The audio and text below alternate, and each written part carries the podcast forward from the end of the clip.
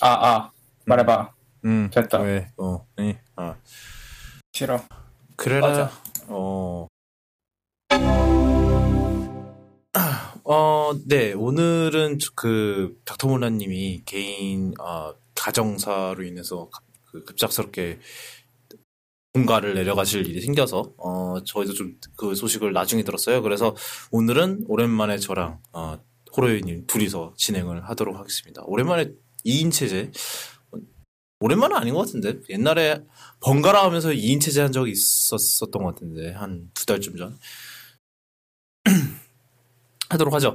그 팔로업으로 먼저 그 타슬라 모델 S와 포르쉐 타이칸의 그 자존심 대결에 대한 업데이트를 어, 전해드리고자 하는데 일단은 테스, 테슬라 지난번에 그 테슬라가 트윗을 했을 때 그 안 한 거 아직 테스트를 안 한 것 같다라고 저희가 얘기했었는데 알고 보니까 실제로 테스트를 하긴 했대요. 그래서 그 테스트한 모델 S의 기록이 7분 20초였는데 이 테스트한 모델 S가 사실 그 현재 그 테슬라 딜러십 가면 살 수 있는 그런 모델 S가 아니고 좀 개조를 한 모델 S예요. 그래서 어뭐 powertrain powertrain 모터가 3개고요. 그 아마 후륜 구동에 그냥 앞에 모터 하나 추가한 그런 구조고 그 아마 아니지. 그 원래 앞뒤에 모터 하나씩 있어서 사륜 구동을 만드는 건데 뭐 중간에 모터 하나 더 추가해서 그렇게 만든 거고 그리고 그 body kit body kit도 좀 살짝 bulk를 키우고 그리고 타이어도 완전히 그 레이싱용 타이어로 바꿨다 그러더라고요. 그러니까 결론적으로 말하면 지금 실제로 여러분들이 구입하시게 될 차량과는 전혀 동떨어진 형태로 개조됐죠. 예, 그래서 사실 이, 이 타이어가 굉장히 무슨 완전 광폭 레이싱용 타이어더라고요. 그래서 뭐 공도에서는 좀 솔직히 사용하면 안 되는 타이어가 아닌가 그런 생각이 들 정도인데 넓다고 못 쓸 이유는 없는데 전기차가 이러면 이제 주행거리가 산으로 가죠.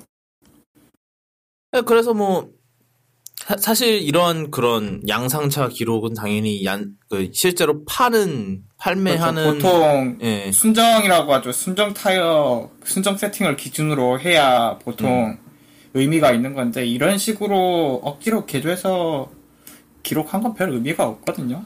뭐 근데 테슬라 말에 따르면 이 모델을 뭐 내년쯤에 판매를 할 거다 라는 얘기가 있더라고요. 음, 팔 거다. 예.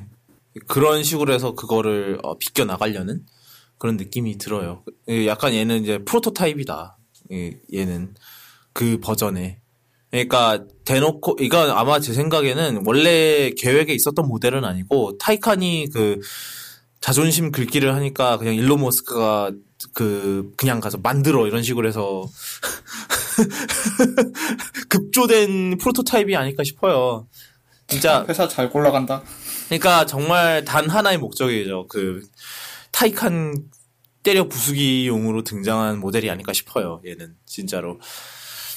별로 파, 팔 의미는 없고, 에, 에, 뭐 일단은 근데 그 양산형이어야 되는 그 조건이 있으니까 일단 팔긴 팔겠죠. 뭐 한정 판매라도 하든지 뭐 이런 식으로. 근데 뭐 다른 소식에 의하면은 그 카인 드라이버라고 미국의 굉장히 유명한 자동차 잡지인데 이제 여기에 기자가 포르쉐랑 그 인터뷰를 했나 봐요. 근데 그 타이칸 공개된 시점에 근데 그 포르쉐가 실제로 지금 니, 어, 니르부르크링에서 돌렸던 그 타이칸은 어, 일반 터보 그러니까 지금 두 개 지금 두 모델이 있죠. 터보랑 터보 S가 있는데 그 중에서 싼 거를 내보냈다.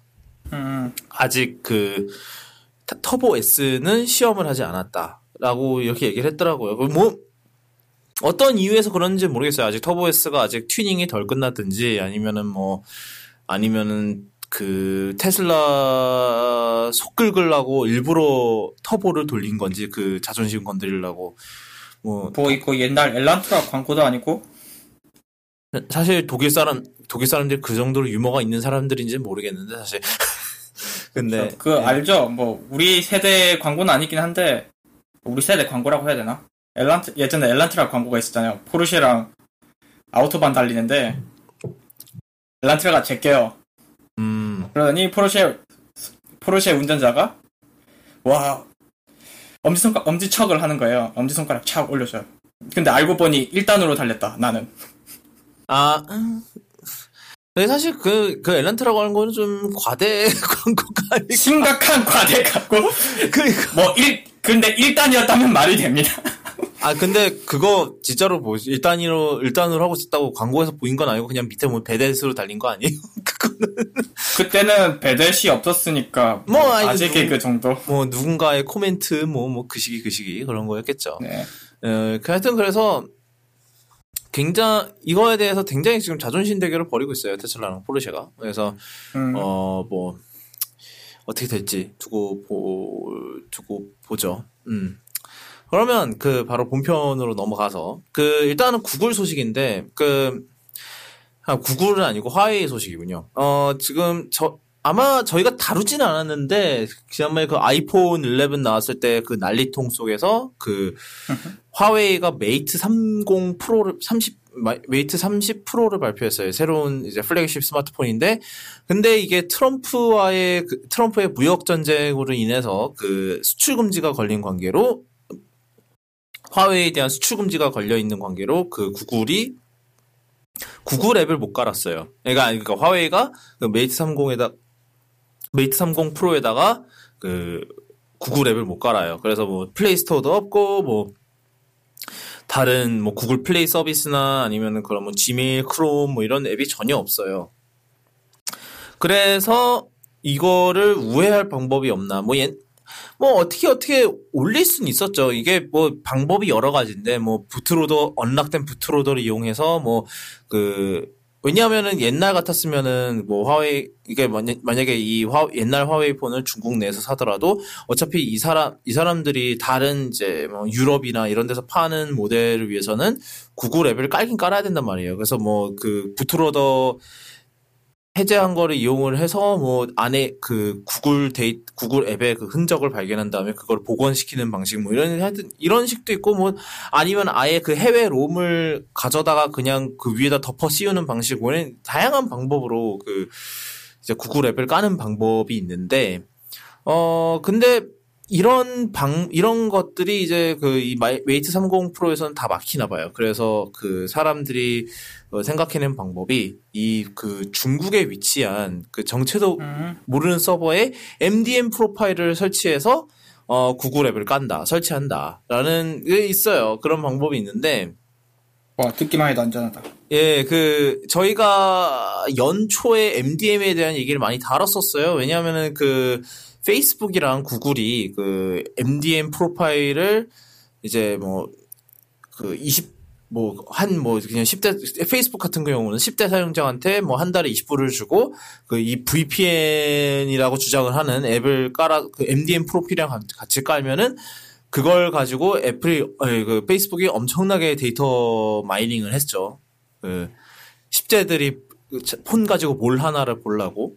그래서 그 애플이 그걸 듣고 완전히 빡쳐서 그, MDM에 대한 정책을 굉장히 강화했던 전적이 있어요. 그 올해 초에 일어났던 일인데 지금 비슷한 경우죠. 그러니까 이 중국에 위치한 서버인데 이 서버에서 대체 이 MDM 프로파일 사실 MDM 프로파일이라는 것 자체가 사실은 그 대기업들이 직원들의 그 감시 직원들의 폰을 감시라기보다는 그래도 좀 관리를 하기 위해서 설치하는 거거든요. 근데 물론 원하면은 감시하는 감시하는 권한을 부여를 할 수도 있습니다. 물론. 근데 감시 가능하죠. 뭐 그리고 회사에서 음. 발급하는 휴대폰이면 감시하는 게 맞죠. 물론 회사에서 휴- 발급한 게 아니라 개인 휴대폰이면 이제 그건 당연히 동의를 받아야겠지만 네.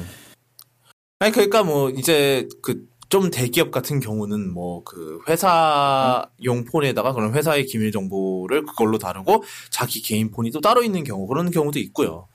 근데 그 그런데 뭐 이 서버에다가 뭐 기기 정보 물론 이 기사에 따르면은 이 프로 이제 구글 앱을 다 깔면은 그 프로필을 지울 수 있다고는 해 프로파일을 지울 수 있다고는 하는데 물론 뭐 그게 그 일단은 여러분의 기기 정보가 다 이 중국에 정- 위치한 정체도 모르는 서버로 다 넘어간 뒤죠. 뭐 그 기기 유- 아이디나 아니면 뭐 맥 어드레스나 아니면 뭐 그런 것들이 일련 번호 이런 것까지 다 넘어갔을 수가 있어요.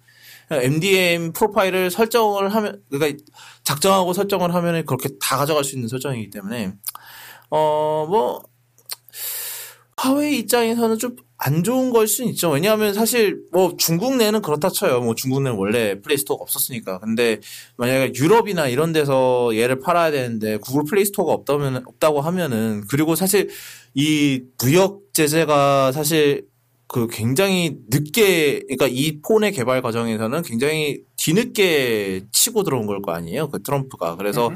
사실 이 회사들 입장에서는 제대로 된 대응도 못 하고 그 뭐 예를 들어서 뭐 이런 이거 이 얘기를 이거를 옛날부터 들었으면 뭐 화웨이가 자체 뭐 app store를 만든다든지 뭐 이런 거라도 가능했겠죠. 근데 그런 것도 못하는 못하는 상황에서 물론 안드로이드는 뭐 가능하잖아요. 뭐 그 티 우리나라도 T store 있고 뭐 아마존 같은 경우도 뭐 그 킨들 스토어를 통해서 앱을 배포, 배포할 수 있기도 하고 그러는데 화웨이 입장에서는 그런 걸 준비할 시간이 전혀 없었기 때문에 그래서 좀, 좀 약간 진퇴양난의 상황이 아닌가 싶어요. 아, 그 다음 얘기는, 음, 이번 주에 그 CNET? CNET하고 SquareTrade라는 그 스마트폰, 미국에 이제 스마트폰 보험 회사가 있어요. 이제 여기 두, 이 두 곳에서 그 같이, 같이 해서 갤럭시 폴드의 folding 테스트라는 걸 했어요. 이게 그 뭐냐면은 그 예, 예전에 갤럭, 삼성이 갤럭시 폴드를 처음 공개했을 때 그 이거 그 경첩이 괜찮냐라는 그 논란이 있었어요. 그러니까 2월 달에 발표하고 4월 달에 이제 출시를 하기 전에 그런 논란이 있었는데 뭐 처음 foldable 처음 나오는 거니까 당연히 뭐 그런 그런 뭐 의심은 충분히 품을 수 있죠. 그래서 삼성이 어 20만 회 테스트 보장 이라고 밝혔어요. 그래서 그러면서 그 영, 그 테스트 영상을 공개했었어요. 그 기계를 가지고 접고 펴고 접고 펴고 접고 펴고 하는 거를 공개를 했는데, 어, 이번에 이 CNET이랑 SquareTrade라는 곳에서 이거를 똑같이 해보자라고 해서 그 갤럭시 폴드 한 대를 가지고 접다, 접었다 폈다, 접었다 폈다, 접었다 폈다를 꽤 오랫동안 했어요. 그러고 11만 회 정도, 11만 회, 12만 회 정도에서 어, 폰이 완전히 망, 망가졌음을 확인을 했다고 해요. 그러니까 한 11만 회 정도에서 디스플레이가 나, 일단 나갔고, 그 다음에 12만 회쯤에서 그 폰이 완전히 고장이 났다. 라고 밝혔는데 이게 좀 뭐 논란이 있긴 해요. 일단은 그 영상을 보, 그 영상 이제 그 CNET에서 이번에 돌린 거랑 예전에 사, 삼성이 공개했던 영상에 비교를 하면은 이 CNET에서 돌리는 테스트가 좀 더 가혹해요. 그러니까 더 세게 닫아요. 그 폴드 그 폴드를 세게 닫았다 열었다 닫았다 열었다 이런 편이라서 사실 그 예, 물론 삼성이 삼성이 공개한 영상도 사실 홍보용 영상이라서 그게 뭐 얼, 실제로 그 정도로 테스트를 진행했는지 아니면 더 느리게 했을 수도 있어요. 그건 몰라요. 사실 그 홍보 영상이니까. 근데 일단 확실한 거는 일단은 그 삼성이 공개했던 홍보 영상보다도 어, 이 시넷에서 진행한 게 훨씬 더 세게 열었다 닫았다라고 어, 주장하는 부분이고 사실 보면은 그 11만 회, 12만 회가 그 대충 해서 뭐 하루에 뭐 통계상으로 보면은 하루에 스마트폰을 사람들이 80번에서 200번 정도 본대요. 그래서 뭐 가장 낮은 수치로 잡아서 80 하루에 80회를 여닫는다라고 가정을 했을 때한 때 얼마랬죠? 제가 4년? 4년 정도를 버틸 수 있는 어 그런 거라고 해요. 뭐 어차피 상관없죠. 왜냐면 어차피 그 삼성 그 사실 갤럭시 폴드는 그 경첩보다 그, 그 삼성의 소프트웨어 그 지원이 먼저 끊, 죽을 거기 때문에 사실 크게 상관은 없고요. 어 그리고 사실 그, 그 사실 그 2월 달에 그, 게 제기가 되고 나서 사실 갤럭시 폴드가 실제로 출시가 연기된 건 좀 딴 문제 때문에 연기가 된 거잖아요. 그 경첩 자체 그 경첩 자체가 얼마나 내구성이 좋냐보다 그 사이로 먼지가 들어갈 확률이 얼마나 되냐로 결국은 그것 때문에 출시가 연기가 됐었기 때문에 그렇죠. 그 그리고 사람들이 필름을 뜯어서 음, 뭐 그건 사실 삼성 잘못도 있죠. 네, 삼성 잘못도 있죠. 그거를 뜯기 쉽게 보이도록 만들었으니까. 뜯기 어, 쉽게라기보단 뜯고 쉽게 만들었죠.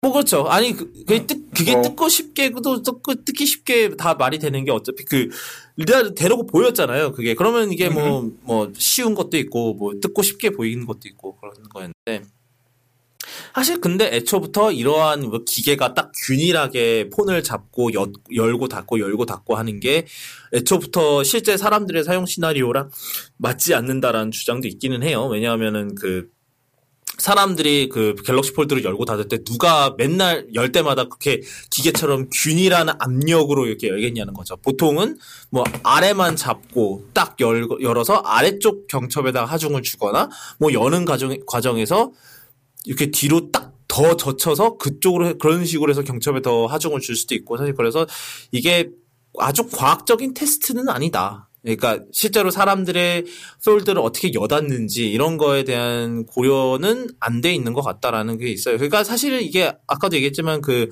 스마트폰 보험 회사에서 한 거기 때문에 약간 좀 쇼의 그것도 있긴 한 거죠. 화제를 좀 몰아보려고 실제로 어느 정도 화제를 몰긴 했, 몰, 몰았던 것 같아요.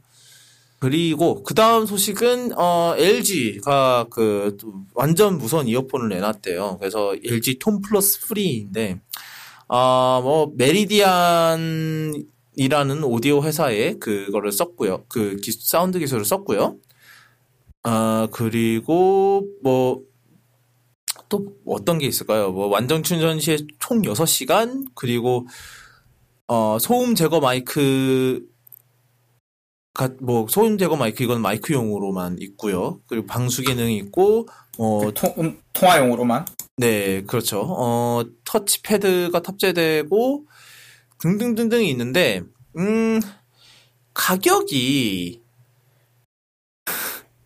가격이 이게 그 얼마요? 25만 5만 9천 9천 원? 원이거든요. 음, 이거 오타 아니죠? 아, 아, 아, 예, 아닌 것 같아요. 15만 9천 원이면 말이 되는데. 이게 25만 이게 사실 예, 무슨 백장인지는 모르겠어요. 일단은 그 뭐 이번에 나온 좀 이따가 얘기할 서피스 버즈나 아니면은 지난주에 얘기했던 아마존의 그 뭐야 에코버즈였나? 아, 맞- 에코버즈 맞네요. 이거 이 얘네들처럼 무슨 noise reduction 그러니까 뭐 소음 소음 제거 기 소음 감소 기능 이런 것도 없고 어, 그런 상황에서 24, 25만 9천 원이라는 가격은 사실 에어팟보다도 비싸요. 그 에어팟 그 무선 충전 케이스 모델이 24만 9천 원인데 물론 그 당연히 뭐 에어팟보다 기능이 많기는 기능이 많은가? 기능 많은가요? 아니요? 그래라. 어 뭐 없어요? 그 일단은 뭐 밀폐형이고 뭐 그, 그렇다고는 하는데 그 보통은 그 이렇게 트렌드 세팅을 해- 한 경쟁 기기랑 경쟁을 하려면 걔보다는 가격을 낮추는 게 당연한 수순이잖아요. 사실은 당연히 당연히도 그래야죠. 제 아무리 우리 제품이 더 좋다 뭐 이래도 사실은 그 가격 일단은 그 트렌드 세팅을 한 기기보다는 당연히 경쟁 기기보다는 당연히 가격을 낮춰야 이제 눈에 사람들 눈에 띄는 게 맞는 거고 그래서 갤럭시 버즈도 보면은 10, 13만 원 하나요? 걔네가 얼마지? 갤럭시 버즈가 좀 할, 하지 않을까요? 제가 갤럭시 버즈까지는 가격을 모르겠는데 얘들처럼 팔 생각이 없어 보이는 가격은 아니에요. 10, 15 일단은 공식 가격으로 보죠. 그 삼성 공시 가격이 17만 원인가? 지금 있던 게? 이게 시- 음, 대충 그 정도라고 치면 네. 얘보다는 10만 원은 저렴한 셈이고요. 예. 그리고 그나마 그것도 아마 번들이나 아니면 경품 어디 사은품 많이 풀렸죠? 사 아마 예. 지금 LG가 생각하는 게 뭔지는 모르겠는데 음. 이거는 사은품으로 주로 풀고 파- 판매는 그냥 겸사겸사 하는 식으로 할 전략이 아니었다면 이거는 진짜 가격 정책이 말도 안 되는 거고요. 그, 아니 근데 그, 그 사은품을 끼어 팔기 하기에는 25만 9천 원은 또 너무 세지 않나요? 그러니까 음. 제품 만약에 V50이라든지 아니면 추 신제품에 그냥 무상으로 준다. 25만 원 상당의 이, 이, 어폰을 무료 준다. 이런 식으로 아, 그 가격 부풀리기를 하자. 부풀리기 그게 목적이다. 가격을 부풀려서 그 그런 식으로 마진을 챙기자. I love margins. 그래요. 약간 그런 느낌? 그 예전에 V40이었나 디스플레이도 그런 식으로 경품으로 줬잖아요. 뭐 이제 아예 아, V50. 나중에는 V50 예, 그 dual 디스플레이. dual 디스플레이 얼마 얼마 상당 무료 증정 이러더니 결국에는 단종될 때까지 계속 줬잖아요. 그거랑 아, 뭐, 약간 예. 비슷한 느낌? 예. 그러니까 25만 9천 원 이 가격이 얼마나 터무였냐면 이 가격대 경쟁자가 일단 무선 에어팟, 네, 무선 충전 그죠? 에어팟? 시 무선 만 원, 충전된 에어팟, 그게 만 원 싸요. 진짜 싸죠? 얘랑은 솔직히 말씀드리면 경쟁 안 돼요. 그리고 소니 뭐 이 시국 회사긴 한데 소니가 그 WF 그 WF X 1000XM3라는 제품이 있어요. 아저씨가 갖고 있는 이 거예요. 제, 예, 그렇죠. 이 제품은, 이 제품도 정가가 29만 원이긴 한데, 지금 네네, 아마 그렇죠. 25만 원대에 살 수 있을 거예요. 이 제품은, 솔직히 말씀드리면 음질도 굉장히 좋은 편이고, 사실 에어팟도 꽤 할인 행사 많이 하지 않아요, 요즘? 막 그렇죠. 20, 막 한 20만 원 진짜 극 초반대 음. 아니면 잘하면 20, 그 20만 원 아래로 살 수 있는데 네네. 어 그리고 그 Powerbeats Pro가 26만 9천 원이에요. 단 단돈 그러니까. 만원 더 비쌉니다. 근데 이- 파워비치도 있네. 예, Powerbeats 뭐 아까- Pro가 얘보다 만원 싸, 만원 비싸요. 26만 9천 원. 예.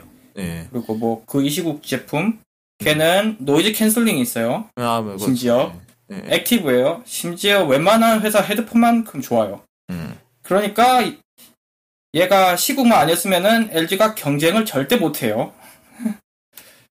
메리디안이 들어가서 말인데 뭐 음질 좋다고 칩시다. 음. 그래 뭐 메리디안이 아마 명품 브랜드인지는 모르겠는데 어. 제가 처음 듣는 회사라서 뭐 그렇다 칩시다. 그러면 이제 명품의 고음질로 경쟁하기에는 뱅앤올uf슨도 이 가격대 제품이 있어요.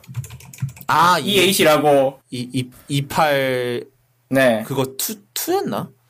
그, 이번에 마크 2였나요? 2세대. 2.0이요. 근데 네, 그게 아마 2.0. 케이스만 다르고 네. 그 본체는 예전이랑 크게 다르지 않을 거예요. 에, 메리디안이 그래도 유명하긴 하네요. 제규어에서 쓰네.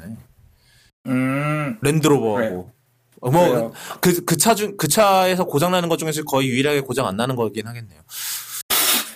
음, 그럴 수 있겠네. 그러니까 그러면 이제 메리디안 브랜드 빌어서 브랜드 발로 팔아봅시다. 음. 그럼 이제 뱅앤올uf슨이랑 경쟁해야 되는데 될까요? 안 될 것 같은데. 사실 이게 좀 아이러니긴 하죠. 옛날에 LG가 비에노랑 참 콜라보를 많이 했었는데. 그쵸. 요즘 비에노는 LG랑은 손 떼고 HP랑 붙었죠? 음. 아, 그래요? 어. 아, 그, 그리고 제가 기억하기로는 그 메리디안이 제네시스도 옛날에는 했었던 걸로 알거든요. 음, 그래요. 이가 이게 음, 음질이 얼마나 좋게 나올지는 모르겠지만 아마 황금기 아저씨들이 리뷰를 해주겠죠? 뭐 안 모르겠죠. 예. 그, 근데 네. 포맷도 뭐 aptx 이런 게 안 된대요. 뭐 잘 가요. 그 안드로이드인 곳이 안, 안드로이드 진영에서 쓰일 이어폰이 aptx를 지원을 안 하면 어쩌, 어쩌자는 거죠? 설마 LG 폰에서 aptx가 안 되나? 안 써봐서 모르겠는데 예. 되겠죠? 쿼드덱 넣어놨는데 그걸 안, 안 해놨겠어. 그러니까 음. 그러니까 얘는 뭐 LG 혹시라도 LG 폰을 사고 싶은데 음. 경품으로 주면 쓰는 거고 굳이 이걸 돈 주고 살 이유는 없어요. 예, 뭐, 뭐 정말로 음질이, 와, 이건 정말 뭐, 예, 명작이다라는 그게 아닌 한에는 그렇지 않을까. 네. 근데 LG가 음질에 호소해서 결과가 어땠습니까 지금까지? 잘 알죠. 에휴, sure. 아, 근데 뭐, 이어폰이잖아요. 이어폰은 음질이 좀 음. 많이, 그래도 폰보다는 많이 중요해지니까. 그래도. 중요한데 에어팟 파- 에어팟 팔리는 것 보세요. 우리가 음질에 음질보다는 편의성이 더 중요하지. 요즘 사 적다 기준선만 넘으면 편의성을 보고 사는 그런 제품이니까 아, 뭐, 예, 뭐, 그렇기는 하죠. 어, 그 다음은 저희 그 이번 주에 마이크로소프트에서 대규모 이벤트를 열었어요. 뭐 거의 이제는 매년마다 서, 서비스 이벤트를 하는 것 같은데 사실 그 이번 이벤트 평가가 보면은 그 실제로 곧 출시될 제품들은 정작 내년에 출시할 제품들을 다 묻혀버렸다라는 얘기가 있는데 좀 하나씩 하나씩 얘기를 해보도록 하겠습니다. 일단은 이, 이제 이제 발표된 제품들부터 얘기를 해보도록 하죠. 어, 서피스 프로 7세대 나왔고요. 뭐 10세대 인텔 코어 프로세서 쓰는 것 같아요. 근데 그거밖에 달라진 게 없어서 일단 빼고요.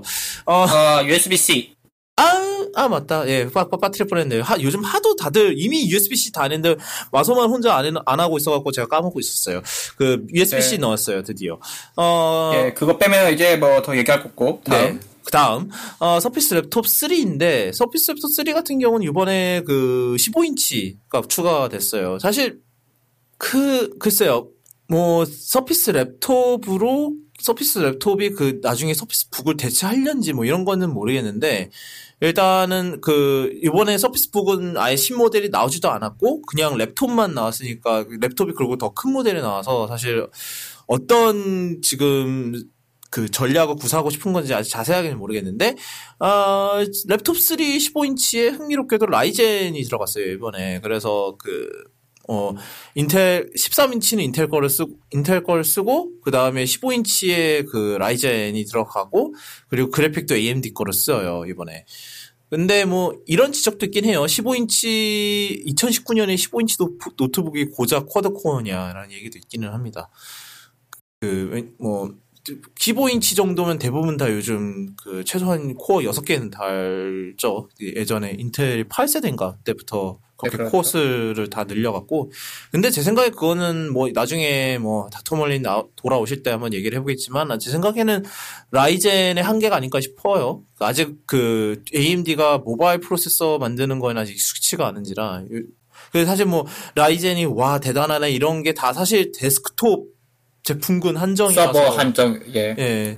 데스크톱이랑 워크스테이션이랑 그쪽 다 한정이라 사실 모바일 쪽엔 여전히 Intel이 매우 강세를 보이고 있거든요. 그래서 사실 AMD가 Surface Laptop 3에다가 이번에 그 Ryzen을 넣었다는 거는 어떻게 보든 이 상황을 타파해 보려는 움직임인 것 같기는 해요. 근데 그리고 이번에 그 이제 Microsoft에서 자랑한 부분이 바로 그 수리가 가능한 디자인. 이에요. 그래서 어 위에 키보드 커버를 갱, 위에 이제 상판을 굉장히 쉽게 뗄 수 있다라고 이제 해, 하면서 뭐 나중에 원하시면은 뭐 키보드도 뭐 바, 바꿔 알아서 바, 다 바꿀 수 있습니다. 이런 식으로 해서 이제 살짝 Apple diss를 해, 했던 모양이더라고요. 근데 그 이렇게 이게 딱 뜯을 수 있는 거는 좋은데 이 자세히 보니까 SSD밖에 정식으로 바꿀 수 바꿀 제, 이제 뭐 공식적으로 바꿀 수 있는 게 SSD밖에 없다. 라는 얘기가 있어요. SSD밖에 없고 그나, 그나마도 그 SSD도 좀 괴랄한 규격을 쓴대요. 이제 M.2긴 M.2인데 2230 포맷이라고 하는 그 웬만해서는 SSD에서는 안 쓰는 포맷을 써서 그 굉장히 그, 그 정말 무슨 이런 변태도 이런 변태가 없다라는 얘기가 있더라고요. 물론 뭐 Surface가 그 뒤로 그 뭐 이게 서피스 웹소스가 정말로 많이 팔려서 뭐 누군가가 아 우리가 우리가 이 포맷을 위한 custom SSD를 싸게 하면은 우리도 돈을 벌 수 있겠다라고 생각을 하는 회사가 생길 수는 있겠으나 일단 그러려면은 Surface Laptop 3가 거의 MacBook 수준으로 팔려야 돼요. 음, 일어나진 않을 것 같아요. 네. 뭐 나중에 뭐 마이크로소프트에서 뭐 이 업그레이드 모듈을 파, 업그레이드 SSD를 판매한다거나 이런 거 이런 것도 가능할 수 있는데 마이크로소프트는 아직 그거에 대해서는 계획이 따로 없다라고 얘기를 하는 것 같더라고요. 어, 네, 그렇고요. 어, 뭐 사실 이거는 뭐 애플에 대한 뭐 그거일 수도 있겠지만 사실 자, 서피스 랩톱 작년께 그 제가 알기로는 그 앞에 이제 상판이 그 뭐였지 알칸타라 가죽이잖아요. 그래서 그 상판을 하려면은 뜯어내야 된대요. 칼로 막 째고 막 이래야 된대요. 그러면은 회생 불가능이라고. 그래서 그 아이픽스에서 빵점 받았었어요. 최초였지 싶은데. 예. 수리 점수가 빵점이었어요. 그래서 그 그거에 대한 이제 좀 절치부심으로 나 절치부심으로 어 이걸 한 게 아닐까라는 그런 생각이 드는데 어, 그 다음 얘기는, 그 다음 제품은 바로 Surface Pro X예요. 10이 아니라 X입니다. 이제 헷갈려 죽겠어요. 그, 그, 뭐, iPhone X 아니고 아이폰 10이고, 뭐, Surface Pro X 아니고, 서, Surface Pro 10 아니고, Surface Pro X고, 뭐, 하여튼 되게 헷갈리는데, 그, 얘 같은 경우는, 어, 그, 윈, Micro Surface 라인업에서 처음은 아니죠. 그러니까 Surface Pro 라인업에선 처음으로 ARM 프로세서를 달았어요. 그러니까 옛날에 Surface RT라는 그런 구시대적 유물이 하나 있었는데 뭐 그거는 그때 얘기고요. 어 그 이거 같은 경우는 그 이제 Microsoft가 그 누구니? 어, Qualcomm이랑 같이 해서 어, 만든 SQ1 프로세서를 탑재를 한대요. 이게 아마 Snapdragon 기반의 어, 프로세서인 것 같은데 뭐 Microsoft의 설명에 따르면은 그 노트북 정도에서 만, 있을 만큼의 더 그 power output 그러니까 TDP를 올렸다라는 식으로 설명을 하더라고요. 그러니까 굳이 그 스마트폰 수준의 TDP를 구, 그 태블릿에서까지 사용할 필요는 없, 지 않겠냐라는 식으로 얘기를 하더라고요. 그래서 어 ARM 기반이고요. 그래 뭐 이미 뭐 다른 회사에서는 ARM 기반의 그런 뭐 서피, 그 Windows 태블릿 two-in-one 이런 거 제품 많이 나왔는데 다들 좀 성능이 좀 거시기하다라는 그런 얘기들이 있었어요. 근데 어 Surface Pro X는 어떨지 그 궁금하다 하더라고요. 그게 서, 디자인이 Surface Pro 7이랑 굉장히 비슷해요. 뭐 거의 크기도 거의 똑같은데 더 화, 확실히 더 얇아졌고 화면도 좀 더 크대요. 그 원래 Surface Pro 7 그 라인업은 원래 12인치인데 얘는 그 같은 body 크기에 13인치 화면을 넣었 디스플레이를 넣었어요. 그래서 그 말인즉슨 어 뭐 베젤이 더 얇아졌다 이런 소리죠. 그리고 다른 종류의 서피스 펜을 지원을 하더라고요. 얘는 좀 더 납작한 서, 피스 슬림 펜이든가 그거를 지원을 한다 하고요. 그리고 그 키보드 커버 앞에다가 이렇게 넣을 수 있는 슬롯도 있다고 해요. 어, 뭐 그렇고요. 음, 얘, 얘는 또 USB-C 단자가 두 개가 있대요. 놀랍게도. 어, 참 마이크로스 옛날 마이크로소프트 생각하면 완전히 그 예. 천지가 개벽하죠. 네, 천지개벽할 일인데 근데 어 누구 그 애플 버르 애플한테서 안 좋은 것만 배워서 헤드폰 잭이 없답니다. 좀 이제 태블릿에도 그 헤드폰 잭 없는 건 이제 슬슬 그 유행이 돼가는 것 같은 그런 느낌이 들어요. 아, 뭐, 그리고 마이크로소프트가 자랑한 부분 중에, 뭐, 전력당 성능이 서피스 중에 최고다, 뭐, 얘기도 있었고.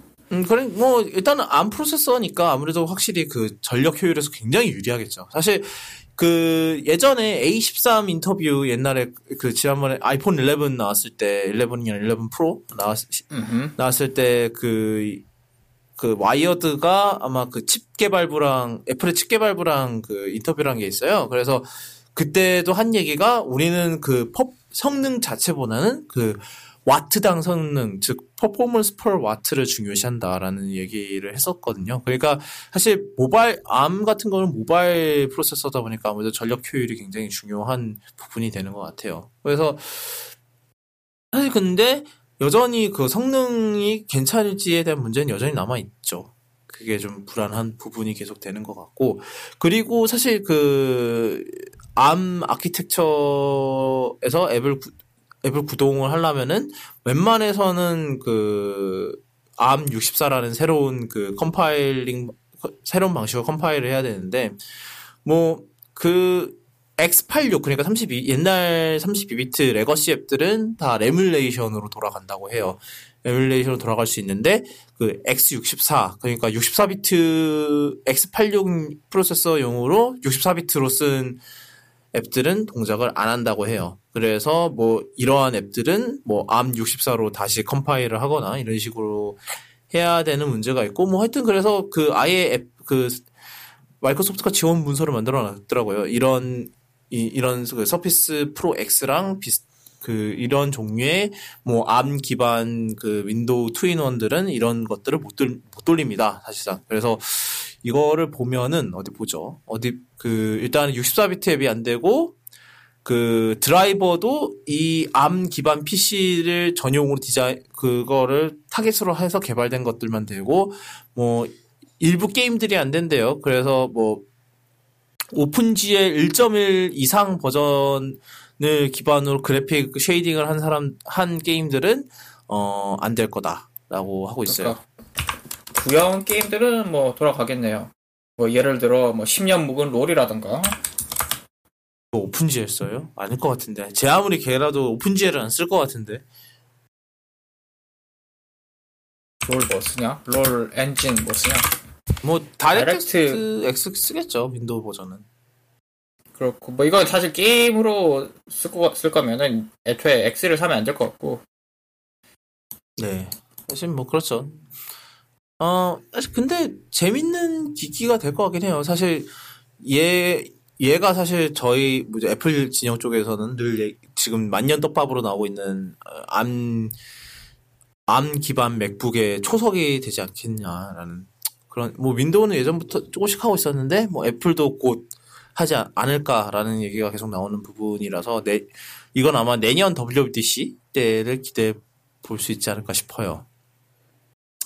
그리고 서, 그 블루투 서피스 버즈라는 어, 블루투스 이어폰을 내놨는데 저희가 예전에 이거 루머 돌았을 때 대체 왜 만들었냐라고 그때 그랬었는데 여전히 그거는 그 제 생각은 동의를 해요. 그 사실 이러한 뭐 요즘 이러한 그 버 이런 버즈 뭐 이런 뭐 무선 이어폰 제품들은 다 대부분 뭐 이런 자신 자신의 그런 플랫폼을 더 결속시키는 역할을 하거든요. 특히 에어팟 같은 경우가 또 그런데 뭐 서피스 이거 서피스 자체는 그 그런 플랫폼에 이렇게 binding하는 그런 게 없잖아요, 사실. 그래서 마이크로소프트는 거기에 binding하기보다 우리 오피스에 묶으려고 그렇죠. 사실. 그런 게 사실 이번 발표 내내 오피스 얘기가 굉장히 많이 나왔던 걸로 아는데 맞나요? 다 보셨 던 분? 다는 안 봤는데 네. 오피스 얘기가 꽤 많았어요. 특히나 나중에 그 서피스 시연할 때 보니까 오피스 신기능이라고 신기능이라면서 자랑하는데 이게 서피스 자 서피스 시연하는 건지 오피스 신기능 시연하는 건지 잘 모르겠더라고요. 뭐 아무튼 음, 음. 그리고 이 그그 얘기가 나서 말인데 그 서피스 버즈 그 사- 마이크로소프트가 마이크로소프트가 이게 굉장히 중요하다고 하는 게 그 얘 마이 그 바- 파워포인트로 발표를 하면서 얘로 말을 하면은 그걸 live trans 라이브로 그 받아 적는대요. 그래서 이게 자막을 보여준대요. 그거를 굉장히 좋아하더라고요. 물론 파워포인트 뭐 영어로 많이 하는 사람들은 굉장히 뭐 좋아할 기능일 것 같기는 해요. 뭐 근데 사실 뭐 파워포인트로 막 굳이 자막이 필요한 상황이 있는지는 저는 잘 모르겠어요. 뭐 그런 많죠. 많아요? 많죠. 예를 들어 보자. 큰, 큰 발표를 한다고 칩시다. 강당 같은 데서. 음향이 구리는데 만약에 자며, 자막을 달아준다. 그러면 엄청 좋고. 그래도 좋고. 그리고 자막만 달아주는 게 아니고 좀 구리지만 실시간 번역도 해준다고 하니까요. 그 특정 언어에서는 그게 뭐잘 먹히기도 하고 나름 효용성은 있다고 봐요. 지금 사실 실시간 통역 기능은 별로 신뢰도가 많이 떨어집니다만 없는 것보다 훨씬 나으니까 사실 근데 이거를 굉장히 큰 selling point를 밀더라고요. 그래서 사실 그리고 솔직히 말해서 기업 입장에서는 그리고 음. 프레젠테이션 많이 하는 입장에서는 이게 어필할 수 있다고 봐요. 음, 적어도 LG보다는 어필할 점이 훨씬 많죠. 그리고 그 네. 이제 사이드에 터치패드가 달렸는데 그게 굉장히 크다고 얘기. 예, 그거는 좀 처음에 봤어 귀걸이 건 줄 알았어 귀 안에다가. 그러니까. 네.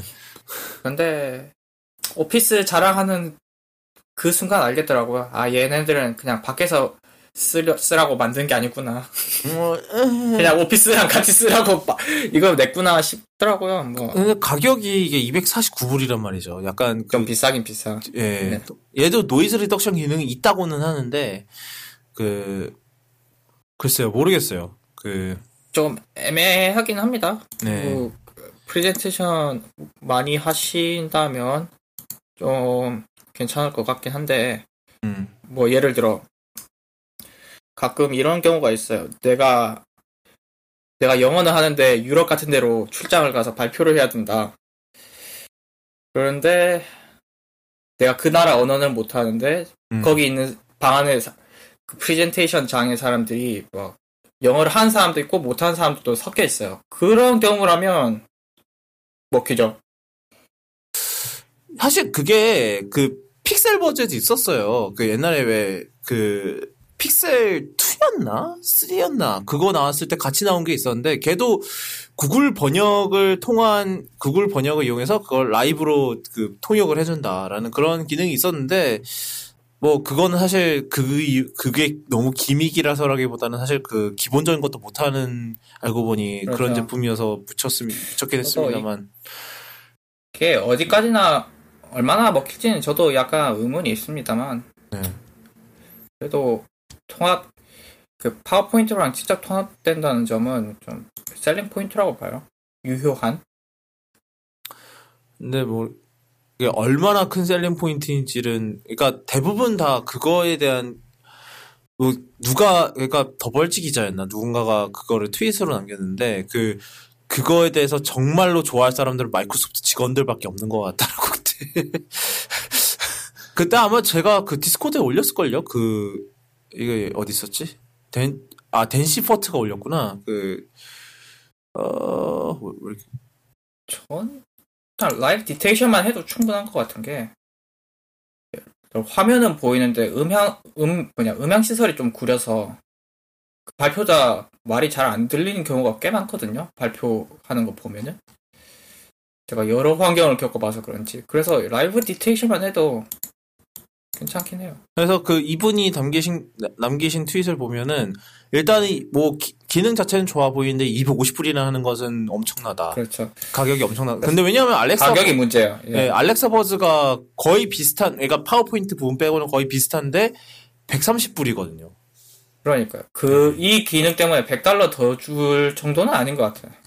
그러니까 서피, 작년엔가에는 또 그 서피스의 헤드폰이라는 걸 내놨었잖아요. 그래서 그게 3, 4구였나 이랬는데 그래서 요즘 보면은 거의 맨날 100불 할인이 기본으로 먹고 들어간다고 하도 안 팔려서 그 그런 얘기도 하면서 그 파워포인트 dictation 자, 기능 자체가 가장 큰 selling point인 것 같은데 아마 이거는 그 마이 한 4명 정도한테 유용할 것이고 이 4명 모두 마이크로소프트에서 일, 하는 사람들일 거라고 그렇게 얘기를 하, 네요. 그러니까 사실 글쎄요. 그러니까 그런 큰 발표회장에서 는 마이크가 따로 있어서 모르겠네. 그렇죠. 사실 그 뭐, 그리고 그런 큰 이벤트는 보통 통역이 붙잖아요. 나 저는 좀 열악한 환경을 가, 감안하고 한 거기 때문에 네. 보통 모든 발표회장이 자금적으로 충분하고 아, 뭐 최상의 환경이 주어지지 않기 때문에 약간 급조된 환경에서는 쓸만할지도 모른다라는 얘기였고요. 네. 가격 때문에 별로 안 팔릴 것 같기 때문에 뭐 굳이 길게 얘기할 필요는 없을 것 같습니다. 아, 그 다음 소식은, 아, 이제는 좀그 재밌는 제품들 얘기인데, 그, 이 두 제품은 다 내년에 나와요. 내년, 내년. 연말. 연말에 나오고요. 그, 지금 이미 미리 발표한 이유가 개발자 지원을 받기 위해서라고 이렇게 얘기를 했는데, 일단 첫 번째로 서피스 네오예요. 이게 각각 크기가 9인치 정도 되는 어그 두 그 두 각각 그러니까 사실상 그 아이패드 옛날 아이패드 9.7인치짜리 두 대를 응한그 디자인인데 그러니까 정말 책처럼 이렇게 만든 건데 딱 보면은 옛날에 그 마이크로소프트가 어 야심차게 추진했다가 그냥 조용히 접은 코리어라는 그 컨셉트 제품이 있었어요. 거의 비슷하게 부활을 했다고 보면 될 것, 보시면 될 것 같아요. 그래서 딱 열어서 열면은 양쪽에 다 화면이 있어서 뭐 윈도우 왔다 갔다 자유롭게 가능하고 뭐 그, 그 키보드 액세서리가 있는데 키보드 액세서리는 자석으로 뒤에 붙어 있다가 필요할 때 앞으로 이렇게 할 수가 있대요. 그러면 그 키보드가 화면, 한쪽 화면 위에 있으면서 여기 그, 그 부분은, 나, 화면에 남은 부분은 뭐 원더바라 그래서 약간 좀 터치바 짭 같은 게 나온다고 해요. 뭐, 그렇게, 그렇게 얘기하면 사실 이 원더바라는 것에 굉장한 신뢰가 될지도 모르겠지만, 원더바가 아직 어떤 걸, 정확하게 어떤 걸 하는지는 잘 모르니까, 그, 뭐, 그러고 뭐, 펜도 뒤에 붙고 뭐 이런, 이런 기능들이 많은데, 근데 이 서피스 네오가 돌리는 그 소프트웨어 그 OS가 윈도우즈 10S 아니 1010 뭐냐 10X 뭐 하여튼 어 그런 운영체제 그래서 윈도우 10에서 살짝 비틀은 그런 운영체제인데 이게 dual screen을 위해서 최적화된 윈도우라고 해요. 그래서 보면은 아직 사실 공개된 게 많지는 않은데 뭐 이게 그 만약에 한 앱을 뭐 화면 두 개를 전체를 쓴다고 하면은 각각의 화면이 하나의 창이 되는 하나의 전체 화면 창이 되는 방식으로 이렇게 할 수도 있고 아니면은 그 당연히 뭐 한쪽에 다른 앱 띄우고 다른 쪽에 다른 앱 띄우고 이러는 게 당연히 가능하고요. 그래서 뭐 약간 그래도 재밌는 컨셉인 것 같기는 해요. 그 이 전반적인 컨셉이 사실 마이크로소프트 입장에서 가장 큰 적은 역시나 그 앱 지원이 아닐까 싶기는 한데 그 두고 봐야 될 것 같아요. 그 어떻게 보셨어요 이 제품? 사고 싶다. 딱 한마디 드리겠습니다. 네, 저도 아- 뭐 저도 사고 싶은데 딱 하나 큰 큰 그 장애물이 아 얘가 윈도우를 돌리네. 전 어차피 윈도우를 써야 되는 사람이기 때문에 사고 싶긴 한데 예 문제 호요님이 쓰시는 그런 소프트웨어가 과연 얘 그 10X로 porting이 제대로 될까요? 그게 좀 그냥 한쪽에 띄워놓고 쓰는 시- 써야겠죠? 뭐 그리고 그걸 작업할 때는 그냥 외부 모니터를 쓰든지, 쓰든지 하면 될 것 같고 그 빌어먹을 뭐 SDL이라는 회사가 있는데 걔들이 이거 10X로 porting 해줄 것 같진 않고요. 그냥 윈도우 소프트웨어는 그대로 돌릴 수 있을 테니까 그걸 쓰, 쓰면 되고 이게 있으면 참 좋을 것 같은 게 아이 뭐랄, 뭐랄까요 일 컨텐츠 소비하는 데는 정말 좋을 것 같아요. 만약 일, 일정 같은 거 만, 관리할 때도 좋을 것 같고. 맞아요. 양쪽으로 다른 화면을 띄울 수 있으니까 한쪽에는 읽는 거 띄워놓고 나머지 한쪽에 메모를 한다든지 뭐 한쪽에는 메일을 띄워놓고 한쪽에는 뭐 캘린더 띄워놓고 그- 그게 참 편해 보이고 뭐 dual screen을 쓰면 이제 생산성이 뛰어 그 올라간다는 얘기는 예전부터 과학적으로 증명되어 있기 때문에 그 컨셉을 이어오는 것 같고 이제 문제는 가격이겠죠? 아직 발표를 안 했는데 뭐 한 1800달러부터 시작하지 않을까 싶어요 제가 보기엔. 어. 그쯤 하지 않을까요? 글쎄요. 뭐 일단은 뭐 프로세서가 인텔 1500 달러? 예. 1500? 그 이 프로세서가 인텔 걸 쓰더라고요. 뭐 암 거라 쓰고 이게 얘기를 듣자니까 그 예전부터 인텔이 이 전용 예 이러한 form factor를 전용을 한 프로세서를 옛날부터 만들었다고 하네요. 제가 이 기사를 봤었는데 약간 우리가 노- 일반 노트북에 들어가는 프로세서랑은 다르더라고요. 그래서 이거 big.LITTLE도 들어가 있고 그 프로세서에는? 빅- 그러니까 big.LITTLE 구조로 되어 있고 뭐, 뭐 이것저것 많이 달랐는데 얘 그러니까 지금 이제 10나노고? 10나노 그런- 거기다 14나노 하면 욕 먹어도 싸지. 그러니까. 심- 발열 개선됐고 전력 많이 전력 사용량도 많이 개선되어 있고 기타 등등 많으니까 아마 지금 우리가 쓰고 있는 그, 그 열덩어리 CPU들이랑은 많이 다를 겁니다. 네. 근데 뭐 아직까지도 이 윈도우 10X의 정확한 스펙이 뭔지를 몰라서 그게 좀 그 그런데 그 제가 그 파노스 파네이 그 이분이 직책이 뭐였지? chief hardware product officer니까 최고 제품 책임자죠. 그 제품 책임자가 그 Verge랑 인터뷰한 걸 제가 들었어요. 그분 말로는 이제 하드웨어는 이제 딱 정해졌다고 하더라고요. 이미. 그래서 이미 다 정해 그러니까 그 말 그대로 빌리자면 뭐 hardware is locked 이러면서 이미 다 정해놨고 개발 다 끝났고 3세대고 뭐 아마 이제 마무리 작업하고 있는 거죠. 뭐뭐 1년 동안 뒤집힐 수도 그래서 뭐 중간에 뭐 변경이 될 수도 있습니다만 뭐 그렇게까지 표현한 거 보면 크게 변동은 없을 것 같고 뭐 일단 그 디자인 자체는 뭐그 흥미로운 부분이 많긴 하더라고요. 근데 뭐 아직 그 확실히 10X가 완성된 게 별로 없다 보니까 많이 안 없다 아직 뭐 알파 알파 버전이겠죠 아직은 뭐 보니까 그 이렇게 키보드를 위에 얹어서 그 모드가 확 바뀌는데 그 모드 바뀌는 애니메이션이 그냥 없더라고요. 그냥 띠띠띠띠띠 하더니 그냥 딱 하고 바뀌더라고요. 그래서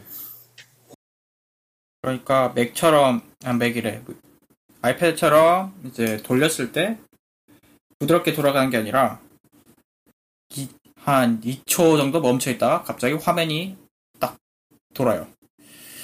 그러니까 애니메이션이 없어. 이건 전형적인 윈도우죠. 아 저래야 윈도우지. 사실 뭐 그게 아, 뭐 사실 그게 뭐 솔직히 뭐 알파 버전이니까 아직 뭐 pre-release니까 뭐 배포 정도. 근데 알파 버전이지만 정식 버전이 저렇다고 해도 전 이해할 거예요. 윈도우니까. 음. 윈도우한테 뭐 그런 애니메이션 바라진 않잖아요. 다들. 아, 뭐 그렇긴 하죠. 어 그래서 하여튼 이 10X 사실 10X라는 게 이 그 사실 이게 가장 아킬레스건이 될 수 있는 요소라고 생각을 해요. 그 이 폼팩터를 어떻게 쓸 거냐. 왜냐하면 제가 보- 음. 일단은 제가 일단 여태까지 봤을 때는 이게 그그 뭐라 그러지? 윈 일단은 이게 무조건 다 전체 화면을 가는 것 같아요. 창이 없는 것 같은 느낌이 들더라고요. 어, 그 여태까지 보여준 것 중에서는 음. 창으로 되는 게 없었어요. 약간 기본이 가득 채우는 것에 예. 창이 가능하지는 않을까요? 어, 그래서 일단 시연, 뭐, 시연상으로는 창이 전혀 없었고, 뭐, 윈32 데스크톱 앱을 돌릴 수는 있는데, 대체 뭔지 정체 모를 컨테이너 안에 돌려서 배터리를, 뭐 전력 효율을 높인다라는 식으로 얘기를 하고 있고요. 그러니까 뭐, 이거는 레이크필드 프로세서가 대체 무슨 기반인지에 따라 또 달라질 것 같긴 해요. 이게 뭐, X86인지 아니면은 뭐, X86 있죠? 하여튼 그래서 뭐 좀 그런 다들 그런 반응들이 있더라고요. 여기에 왜 굳이 암을 안 넣고 왜 여기다가는 또 이걸 넣냐? 왜 또 X86이냐? 또 그러니까 이뭐 그러니까 얘기를 들어보니까 뭐 인텔이 옛날부터 이거를 굉장히 푸시를 했었다고 하더라고요. 그러니까 옛날부터 그 인텔이랑 뭐 마이크로소프트랑 뭐 이거 개발하는데 한 3년 걸렸다는데 여태까지 그래서 뭐 그동안 뭐 한 게 있었을 수도 있고요. 아직은 미스테리가 많아요. 그 이 제품 자체는 저는 뭐 사실 윈도우로 돌린다는 이유가 사실 큰 탈락의 요인이 되긴 하는데 어그네뭐 신기한 제품이긴 하죠. 음한 제가 듣기로는 뭐 두세 세달 내로 뭐 그 개발자들한테도 아마 시제품이 가- 그 개발용 샘플이 갈 수도 있을 거다라는 얘기를 하더라고요. 그래서 그것 때문에 어차피 일찍 발표한 거니까요, 지금. 예.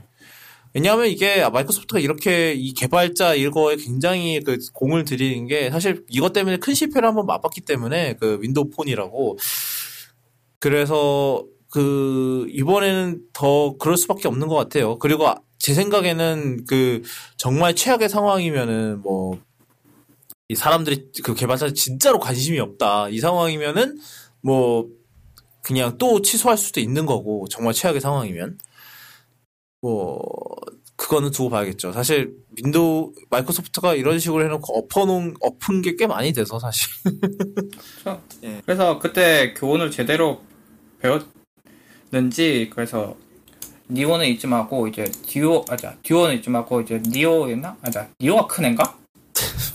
아 듀오가 작은 애지 아 헷갈려. 그래서 니오 얘기는 그쯤 하고 이제 예. 듀오 이제 휴대 조금 작은 애 얘기를 하자면 얘는 안드로이드예요. 음. 그래서 그 퍼네 퍼너스펀에 이분이 하는 말이 딱 간단해 아주 간단 명령해요. 왜 안드로이드 썼냐? 왜냐면 다 앱이 안드로이드이기 때문에. 사실 iOS 사실 소- 뭐 정확하게 얘기하면 iOS 아니면 안드로이드인데 사실 거기다 iOS를 넣을 수는 없고 당연히 애플이 미쳤냐 당연하죠. 미쳤냐 할 테고 그래서 그리고 네. 마이크로소프트 입장에서도 그건 솔직히 자존심 많이 상할 거고. 그래서 앱이 다 안드로이드에 있는데 뭐 이 다를 달리 표현할 방법이 없음 방법을 모르겠어요. 앱이 다 거기 있으니까 그러니까 앱이 앱을 써야 되기 때문에 안드로이드로 갔고 뭐 구글이랑 많이 협력을 했다고 얘기하더라고요. 예, 뭐 요즘 그 마이크로소프트가 사- 그 안드로이드에 조금씩 많이 투자를 하기 시작했죠. 그 보면은 그 요번에 노트 10도 굉장히 그 뭐 마이크로소프트와 관련된 기능이 굉장히 많이 들어갔어요 이번에. 그래서 아 그래서 뭐 말인데 최곧 있을 윈도우즈 업데이트에서 안드로이드 휴대폰에 오는 전화를 윈도우에서 당겨받을 수 있는 기능을 시연을 했어요. 예. 서피스에서 그래서 아마 그 기능은 여기서도 될 거고요. 될 걸로 보이고 뭐 당연히 돼야겠죠. 안 되면 그것도 네. 이상하잖아.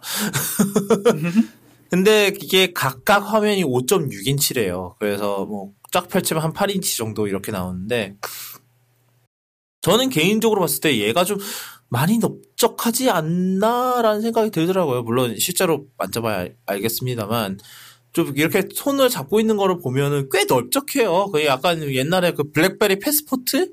그러니까 그게 딱 여권 사이즈로 맞춰서 나온 제품이라고 하던데 약간 그 정도 사이즈인 것 같아요. 그래서 이게 이렇게 굉장히 이게 가로로 넓기 가로로 넓어서 사실 한 손으로 잡기가 좀 부담스러울 수도 있겠다는 생각이 들어요. 그리고 얘 같은 경우 뭐 그런 생각이 들고 뭐 그런 그건 그렇고 뭐 안드로이드 아까 얘기했지만 안드로이드 들어갔고요. 그래서 역시나 그 얘에 맞춘 안드로이드 앱을 개발할 수 있도록 장려하는 걸 목표로 하고 있다라고 얘기를 하더라고요.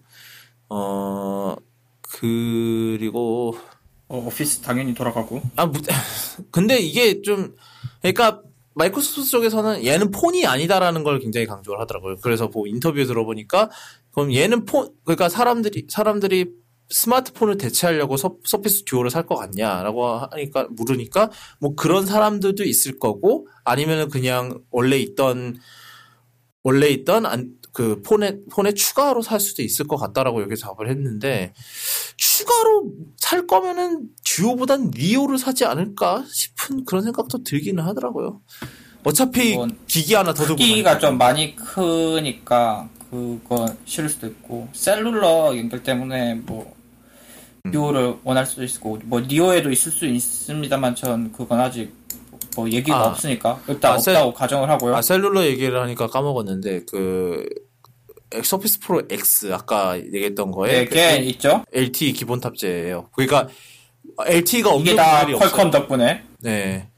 근데 뭐 제 생각에는 근데 뭐 그것 때문에 아마 당, 당분간 우리나라 들어오기 힘들지 않을까 싶긴 해요. 그 서피스 고 LTE도 들어오는데 상당히 오래 걸렸던 걸로 기억하는데 먼저 와이파이 모델을 먼저 들어왔었는데 그 그건 또 그 얘기 그건 또 그렇고요.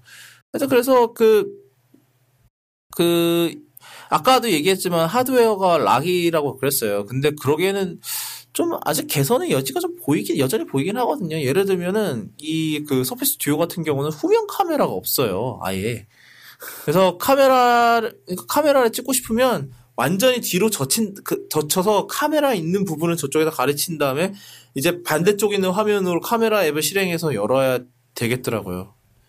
그러니까 그 폰이 스마트폰이 아니다라고 하는 말이 이런 면에서 좀 이해가 되는 것 같기도 하고 그러네요. 이거 스마트폰을 대체하는 용도로 개발하진 않았다. 반드시 그런 건 아니다. 네 그런 식으로 얘기했는데 아, 예. 저는 이게 딱 사이즈가 보니까 그 이게 그 버지에서 나온 사진 중에 이거를 그 90도 돌려서 키보드 이렇게 가로로 해놓고 이렇게 쓰는 게 있거든요. 그걸 딱 보니까 전자사전 사이즈인 것 같아요. 딱.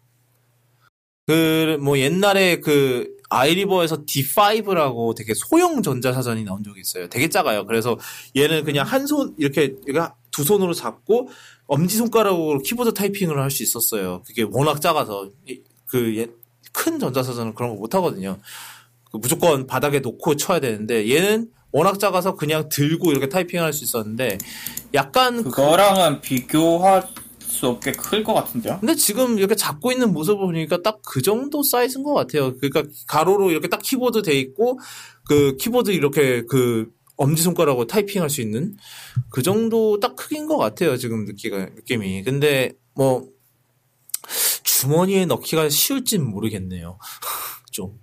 근데 뭐 일단은 그 일단 지금은 스냅드래곤 855를 쓰고 있는데 뭐 내년에 그 그, 그에 상응하는 신형 버전으로 업그레이드가 될지, 뭐, 그게 865가 될까요, 이름이? 그걸로 될지는, 어, 네, 그, 그거는 두고 봐야 될 것 같고, 그리고 아까 얘기한 것처럼 후면 카메라가 없는 것도 사실, 그, 다른 프로토타입, 뭐, 영상 돌다 보니까 다른 프로토타입도 있는데, 걔는 또 후면 카메라가 있더라고요. 그래서, 뭐 그건 어떻게 됐을지. 그건 또 궁금하고. 그 사실 그 이게 서피스 듀오 같은 경우는 좀 흥미로운 부분이 그 요즘 대부분의 foldable 그러니까 특히 갤럭시 폴드 같은 경우는 보면은 그 이렇게 폈을 때 전체가 화면이잖아요. 그렇다는 것은 경첩 부분에도 화면이 있고 그 화면이 이렇게 접힌다라는 게 결국은 그게 주요 포인트인데 그 서피스 듀오랑 네오 같은 경우는 그냥 양쪽에 그냥 LCD 따로 놓고 가운데는 그게 있어요. 그 경첩 부분에는 그냥 틈이 있어요. 근데 이게 흥미로운 부분은 옛날에 그런 옛날에도 그런 방식의 폴더블 폰이 없었던 건 아닌데 이 앱들은 이 이 앱들은 그 한 그래서 쫙 펴진 화면에 하나 앱의 모습을 모두 보여주려고 했었단 말이에요. 그러면은 중간에 이게 끊기는 게 생기고 그러면 굉장히 경험이 안 좋다라는 게 그거였는데 마이크로소프트는 아예 무조건 만약에 아까 얘기한 것처럼 하나의 앱을 두 앱에다 동시에 띄운다 하더라도 하더라도 그냥 각각 다른 두 개의 뷰가 뜨는 방식으로 돼 있더라고요. 그 말인즉슨 그 한 그러니까 두 개의 화면 두 개의 화면을 동시에 같은 거를 보, 보기 위해서 사용하는 일, 일은 없을 거라는 소리인데 그 호로인 생각에는 이 이 정책이 더 좋을까요? 아니면은 그 삼성이 쫓는 그 한 그냥 폈을 때 전체가 한 화면인 게 더 그런 것 같, 더 나은 것 같았어요. 전 당분간은 마이크로소프트식의 해법이 더 좋을 것 같은 게 문제가 뭐냐면 일단 삼성의 방식은 기술적으로 아직 많이 개발이 덜 됐고 내구성 문제도 있고요. 경첩 내구성이 아닌데 디스플레이 내구성이 확보가 안 된 상태고 그리고 뭐 주름 같은 것도 말할 것도 없고 가격도 많이 비싸고요. 물론 얘가 어- 얼마에 나 얼마에 나올지 얼마에 나올지는 모르겠지만 저기 그 갤럭시 네- 노트보다는 갤럭시 폴드보다는 싸게 나올 거라고 100% 확신하고요. 저는 그 이유가 일단 이미 경첩 이런 식의 경첩 기술은 우린 수십 년간 누적돼 있기 때문에 그렇게 작 소형 이런 식으로 소형화하는 것도 문제가 없어요. 지금 기술적으로는 웬만한 기업 뭐 하드웨어 기업은 다 그게 되고요. 마이크로소프트도 이미 잘할 것으로 전 예측을 하고 아, 그리고 뭐 두 번째는 그리고 마이크로소프트의 해법이 더 먹힐 거라고 생각한 게 일단 얘들은 소, 자체적으로 소프트웨어 개발을 할 수 있기 때문에 OS를 하고 있고 이에 맞춰서 dual screen에 맞춰서 OS를 개발을 하고 있고 했고 이건 듀오의 경우죠. 니오는 아 네오의 경우죠. 듀오는 이제 안드로이드를 쓰는 건데 이것도 이 여기가 좀 걱정이긴 해요. 물론 구글이랑 협력을 해서 OS 자체는 잘 만든다고 치는데 소프트웨어들이 따라올려나? 앱들이 따라오냐. 그러니까 사실 그렇죠. 그 부분이 제일 불안한 게 사실 이유가 그게 제일 문제죠. 갤럭시 노트도 막 삼성이 막 아 S펜 SDK 열었고요. 모든 개발자들이 이거 사용해서 앱을 하실 수 있어요. 근데 아무도 안 하잖아. 그래. 뭐 몇, 몇몇 그리기 앱들 정도만 하고 나머지는 아무도 신경도 안 쓰잖아요, 사실. 그러니까 애플 정도의 뭐 내가 소프트웨어랑 하드웨어 둘 다 만드니까 우리는 이거를 지원하는 SDK 낼 거니까 니네 알아서 해라고 하면은 대부분의 앱들은 따르죠, 그거를. 그 어차피 다른 기기들을 걱정할 생각이 필요가 거의 없잖아요. 어차피 뭐 예를 들어서 아이패드는 아이패드만 있고 애플 거의 애플 펜슬로만 사람들이 쓸 거니까 그냥 애플 애- 그 이번에 iOS 아이패드 OS 13에 나온 뭐 PencilKit 그걸 그냥 이용해서 짜면은 뭐 그냥 애플 펜슬 지원은 장땡 이런 게 되는데 안드로이드는 그게 그런 면에서 좀 불리하다는 거죠 사실 근데 사, 뭐 일단은 기본 기본적으로 앱이 필요한 그 마이크로소프트 입장에서는 사실 안드로이드로 가는 게 맞았죠. 윈도우 모바일 이런 거 또 이 이 삽질 거리 삽질 또 하지 말고. 근데 그 아직 가야 할 길은 많은 거죠.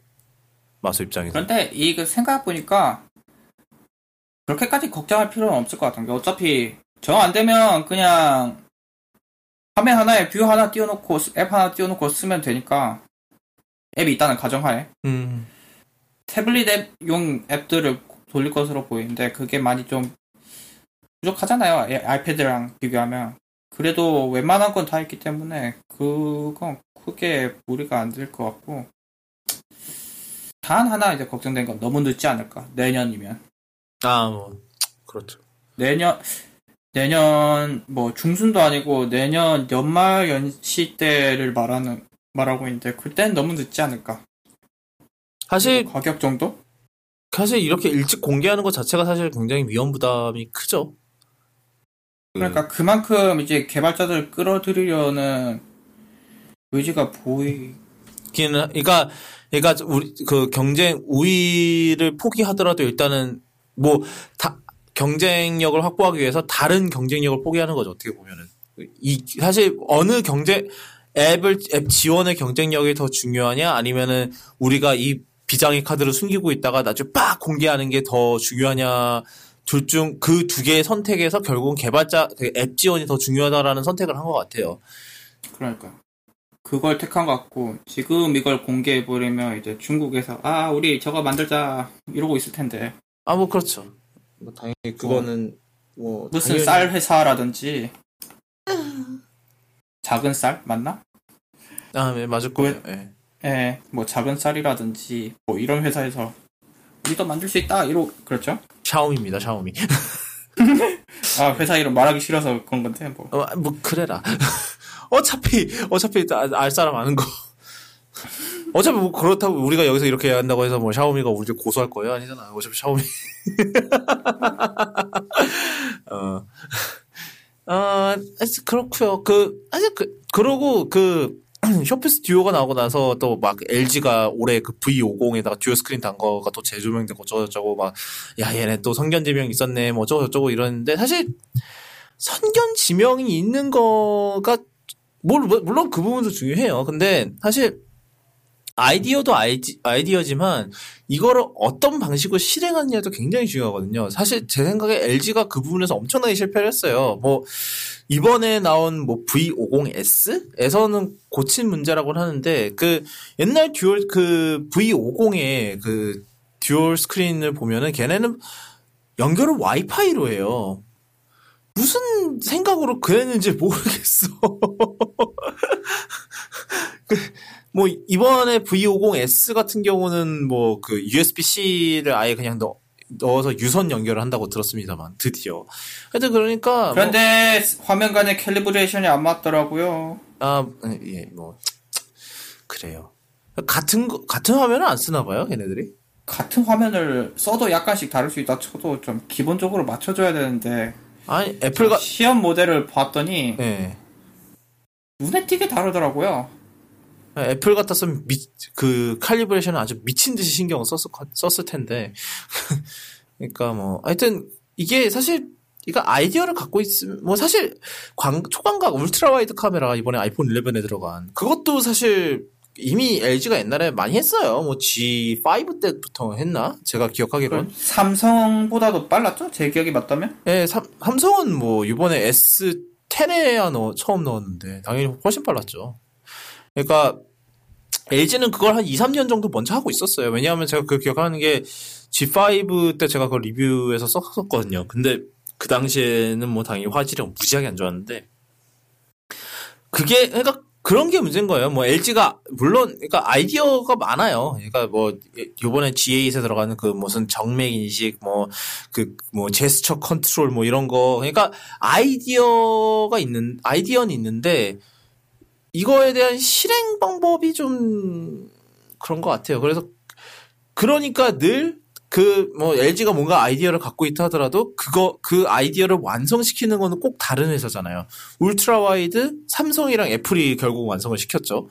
그리고 이번에 그 뭐 듀얼 스크린 그 시기 그 시기 컨셉트 이것도 결국 마이크로소프트에서 완성을 한 거잖아요. 서피스 듀오로. 그러니까 그 아이디어를 갖고 있다는 게 문제가 아닌 거예요. 예, 그 아이디어만 갖 누구나 뭐 아- 아이디어만으로 성공할 수 있으면은 이제 뭐 여기저기서 성공하고 다녔게. 뭐 아메 뭐 아메리칸 드림이고 자시고 뭐 전 세계 드림이었게요.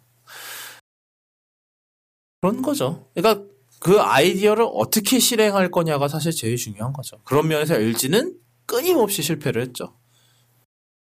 그래서 그, 러니뭐 20 몇 분기 연속 적자라는 소리를 듣는 게 아닌가 싶어요. 에, 또, 아, 왜 또, 엘- 결국은 또 LG 가기로 끝나네, 또. 에휴. 아, 네, 뭐, 서피스 이벤트 얘기는 이쯤 하고요. 때다 기기들, 그러니까, 이번에 이거, 이 행사를 보면서 진짜 정말 마이크로소프트는 하드웨어 명가구나라는 거를 확인했어요.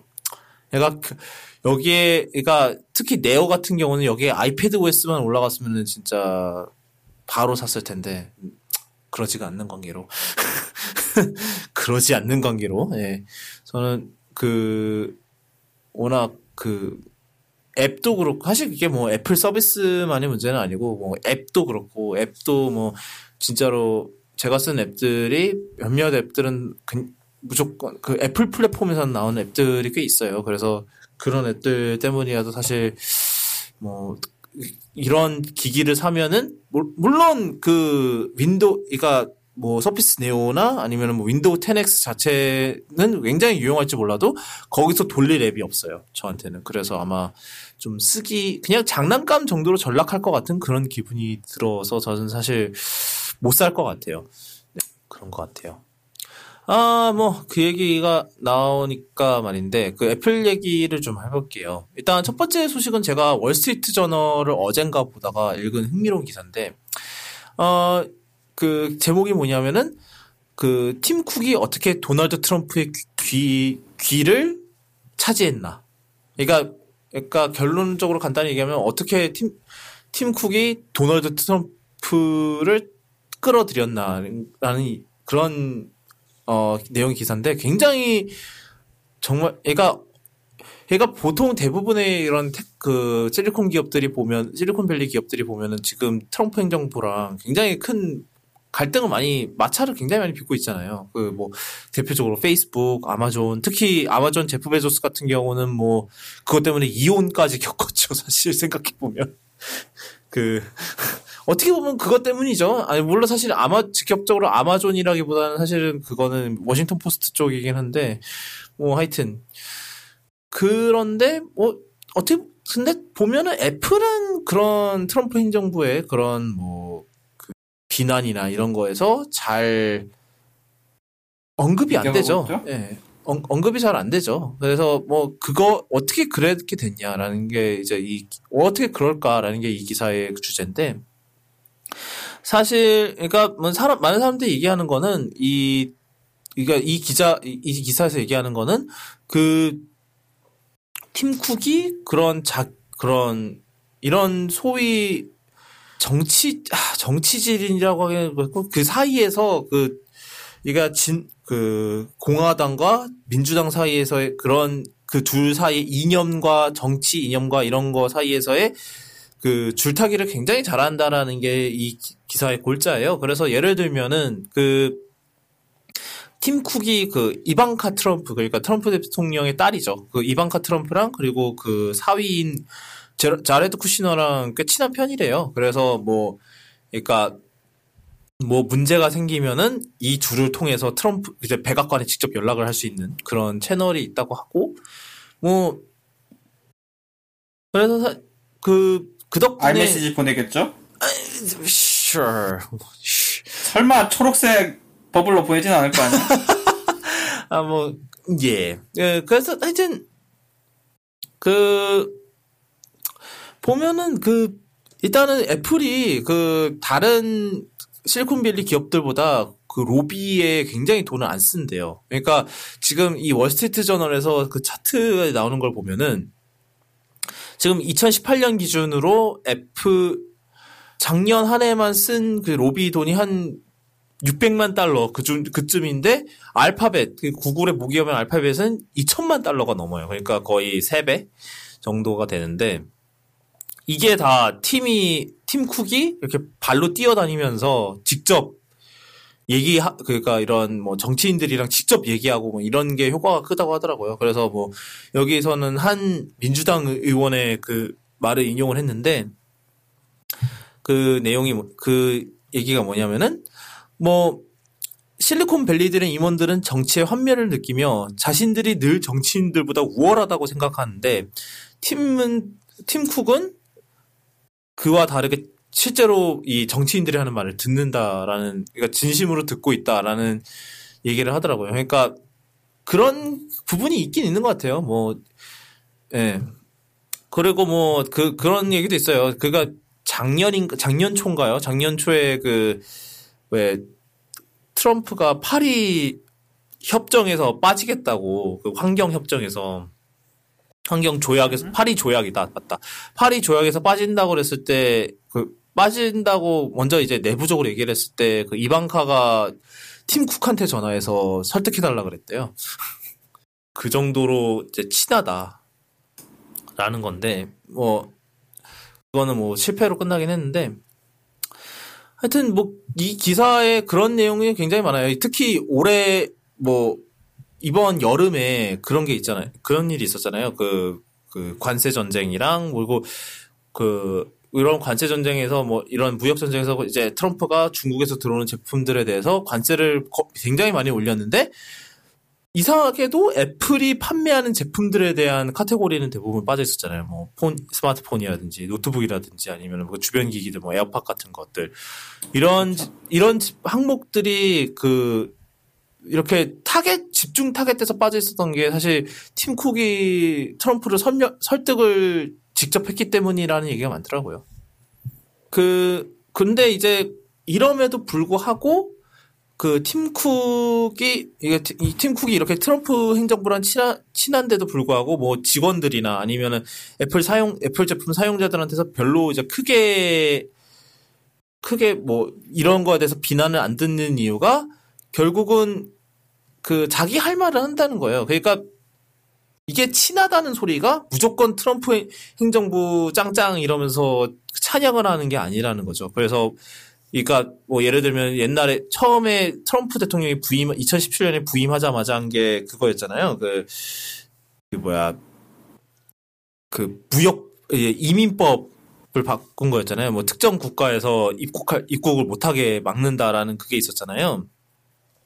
그래서 그런 그런 일이 있자마자 바로 그 쿡이 애플 명의로 반대 성명을 내고 그 백악관한테도 반대한다고 분명하게 얘기를 했었대요. 그래서 그 덕에 며칠 며칠 안, 뭐 그것도 있었겠지만 뭐 다, 여론 엄청난 여론의 그런 것도 있었겠지만 그 덕에 결국 며칠 뒤에 철회가 됐죠. 그 정책이 제가 기억하기론.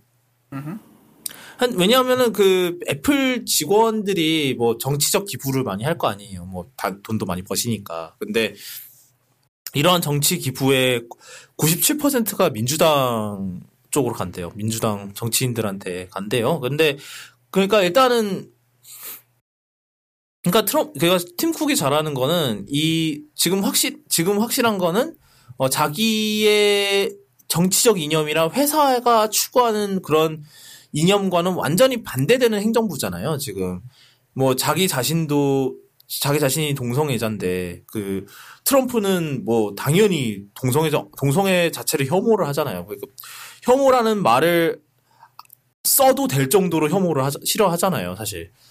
웬만 웬만해선 혐오라는 단어를 쓰면 안 되는데도, 그러니까 트럼프의 경우는 혐오라는 말이 말이 될 정도인 거잖아요. 근데 그럼에도 불구하고 일단 트럼프는 쿡을 좋아한다는 거죠.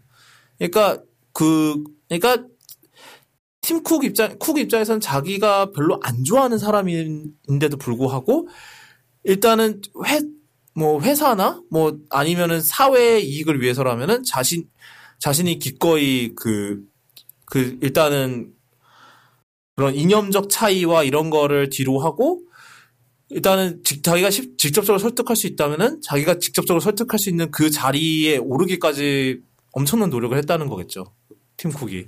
그래서 그러니까 뭐 여기서 나 마지막으로 나오는 얘기가 뭐냐면은 그 옛날에 스티브 잡스 같은 경우는 이러한 정치질 이러한 정치적 능력이 전혀 없었다라고 얘기를 하더라고요. 그러니까 결국은 그 그러니까 그만큼 그러니까 팀쿡 이렇게 팀쿡이 이 정도로 이런 거 팀쿡이 이 정도로 이런 이런 뭐사 뭐 소셜이라고 해야 되나요? 그런 거에 능한 거는 사실 애플에게는 또 다른 무기다라는 얘기도 하더라고요. 그러니까 지금 보, 그거 딱 그게 보이는 게 무역 전쟁 아까 얘기한 무역 전쟁에서 요리조리 잘 빠져나가고 있잖아요. 아직까지는 막 9월 몇 며칠부터 뭐 스마트폰에도 관세 25% 부과하겠다 했다가 뭐 또 며칠 뒤에 또 번복했죠. 뭐 미루겠다고 그건 또 그러니까 요리 엄청 요리조리 잘 빠져나가고 있어요 그거를. 그래서 그러니까 이게 그만큼 그 팀 쿡의 이러한 능력을 하는 게 아니 증명하는 게 아니겠냐라는 그런 얘기를 하더라고요.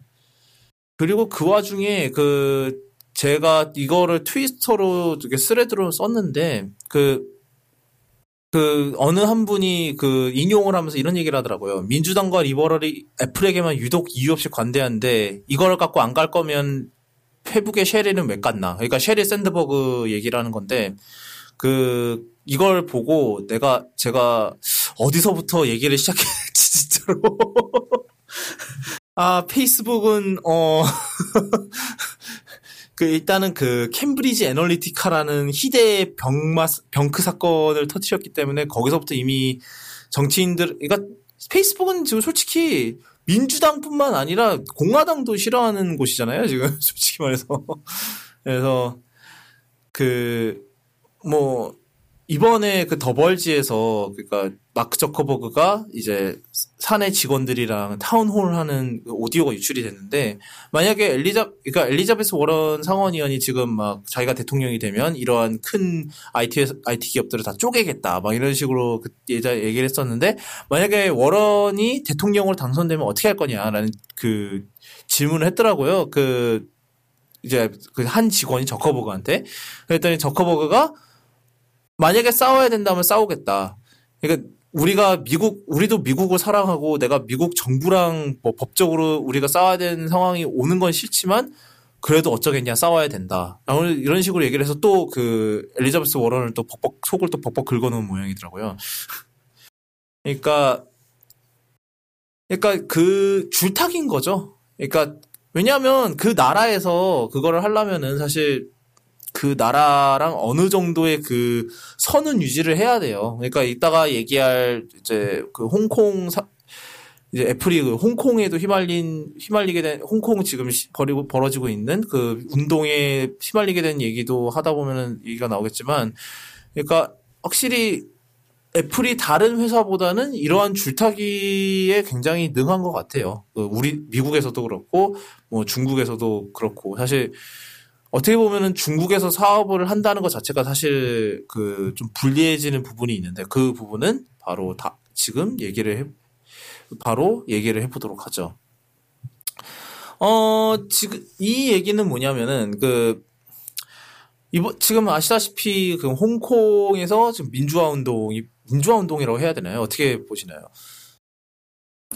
제일 중립적인 표현 아마 시위 정도가 될 거고 민주화라고 해도 될 것 같습니다. 왜냐하면 지금 요구하는 게 제대로 된 직선 투표를 요구하는 거기 때문에 민주화 운동이라고 해도 크게 문제는 없을 것 같습니다. 네, 하여튼 지금 네. 요구 사항 중에 다섯 가지가 있었는데 그 중에 하나가 지금 홍콩 행정장관 뽑는 게 말이 직접 투표지 후보들이 이제 공산당에서 지목, 중국 공산당에서 지목한 후보들 중에서 음. 국민들이 음. 투표를 한, 시민들이 투표를 한 거거든요. 그러니까 음. 그거는 무슨, 뭐 미인대회보다도 못하다. 네. 그러니까 우리는 제대로 된 직선제 직, 원한다고 하고 있거든요. 그러니까 네. 민주화라고, 민주화 운동이라고 불러도 될 것 같습니다. 네. 하여튼 이 민주화 운동의 상황에서 그 애플이 홍콩에서 일어나고 있는 이벤트들을 일어나고 있는 일들을 추적할 수 있는 앱을 그 반려를 했어요. 그래서 엄청나게 논란이 됐는데, 그러니까 이, 그러니까 이 앱의 의도는 딱 그거예요. 그 홍콩에서 일어나고 있는 일들을 이렇게 실시간으로 보여주는 서비스를 했는데 이게 결국은 결국은 뭐 홍콩 내에서 뭐 어디서 시위가 벌어지고 있는지 그리고 어디에 경찰이 있는지 이런 거를 보여줄 수가 있대요. 그래서 뭐 이미 웹으로 웹 앱으로는 있었는데 이번에 그걸 iOS 앱으로 써서 애플한테 처음으로 등록 신 등록 신청을 했는데 애플이 우리는 이렇게 불법 행위를 조장하는 앱을 통과시킬 수 없다라고 해서 반려를 했대요. 근데 그것 때문에 좀 난리가 났었어요. 그래서 애플이 그러고 나 그렇게 난리가 나자 아 그러면은 우리가 이걸 다시 한번 검색 이제 검토를 하겠다. 다시 재심사를 하겠다라고 했고 어젠가 결국 다시 통과가 됐어요. 그러니까 그 그 뭐 그러니까 이게 바로 그 아까 좀 전에 얘기한 그 애플이 걸어야 하는 굉장히 아실아실한 주탁이죠. 그 왜냐하면은 사실 애플의 아직도 애플의 두 번째 제일 중국은 아직 애플한테는 두 번째로 큰 시장이에요. 미국 바로 다음으로. 그래서 거기 안에서 아이폰이나 이런 제, 제품을 많이 팔고 있는데 사실 솔직히 말해서 중국 공산당이 취하는 그런 스탠스는 사실 애플이 취하는 거랑 많이 달라요. 예를 들면은 뭐 프라이버시라든지 개인정보 보호라든지 아니면은 그런 면에서 굉장히 반하는 부분이 많은데 일단은 뭐 중, 중국 안에서도 사업을 하려면은 공산당의 눈에 띄면은 안 되거든요. 괜히 또 그 눈의 가시처럼 또 돼갖고 뭐 옛날에 구글처럼 너 여기서 하지 마 이런 식으로 될 수가 있으니까 그래서 그 그러니까 이거 같은 경우는 애플이 줄타기를 잘못한 경우가 되겠죠. 그 일단은 처음에는 어, 처음에는 줄타기를 잘못한 게 되겠는데 그 뭐 그래서 뭐 앱이 잠깐 그렇게 해서 앱이 reject을 먹었다가 어 다시 풀렸어요. 겨, 결국은 이게 이거 같은 경우는 뭐 제가 애플 앱 리뷰 같은 거 얘기를 들어보면은 이 일단은 이러한 앱 리뷰 첫 번째 앱 리뷰는 보통은 그냥 밑에 있는 그, 그 팀에서 밑에 있는 사람이 실무자가 진행을 해요. 그래서 뭐 그 한 사람이 하고 뭐 리젝 먹으시고 있는데 그러니까 그 한 사람이 보고 아 이거는 잘못하면 중국한테 이게 중국의 불법 행위를 조장하는 거구나. 그 중국법에 반하는 불법 행위를 조장하는 거구나라고 생각을 해서 그거를 거부를 한 거죠. 예, 리젝을 날린 건데 어 그것 때문에 논란이 되니까 이제 그렇게 되면은 보통 이제 재심사를 하게 되면은 그 윗사람들이 이제 좀 약간 위원회 비슷 회의 비슷한 거를 해서 다시 심사를 해요. 그러니까 좀 사안이 큰 그런 경우, 특히 이번 거 같이 사안이 큰 경우는 좀 이제 그 팀장급인 사람들이 이제 그 그거를 하게 된 그 심사를 하게 된다고 들었었어요. 그래서 그런 여기서도 그런 경우가 아니었을까라는 생각이 드는데 사실 좀 만약에 이런 줄타기를 해야 된다면 이러한 실수가 자주 있어서는 안 되겠죠. 어, 그러니까 그러니까 사, 사실 뭐 중국 중국 정부의 눈에 띄는 것도 문제지만 사실 이, 이 중국이랑 사업을 하자고 중국이 지금 하고 있는 행동, 그러니까 좀 반인륜적 행동에 대해서 좀 찬성하는 듯한 행동을 보여줘도 안 되잖아요, 사실. 그래서 그 좀 그러니까 중국이라는 그 국가의 상황 자체가 좀 그렇죠. 그 이러한 중국에서 사업을 해야 되는 사업체들한테는 어 좀 장기적으로 좀 불리한 상황이 되지 않을까라는 생각이 드네요. 어떻게 생각하세요? 요번 요번에 잠깐 다녀오시지 않았나요? 또 홍콩? 갔다 왔죠. 저는 평일에 갔다 와서 뭐 쉬는 없었는데 전 그때 굉장히 실망했어요. 이걸 뭐 사실 예상은 했어요. 얘네들 중국에서 장사하니까 뭐 공산당의 앞에 알아서 길 거라고는 생각을 했는데 음, 그때 앱 차단했다는 소식 보고는 아이 그럼 그렇지. 오히려 차단 안 했으면 놀랐을 것 같았어요. 뭐 지금은 차단을 풀었잖아요. 지금은 열었긴 한데 하여튼 그 이거는 아마 뭐 예. 실무자 쪽의 실수, 그러니까 실무자가 너무 조심스럽게 접근을 해서 벌어진 일이 아닌가 싶기는 해요. 일단 1차적으로 리뷰하는 경우, 2차적으로 리뷰를 하는 게 아무래도 실무자, 밑에 있는 실무자다 보니까 아마 그쪽에서 실수를 하지 않았을까 싶기는 한데.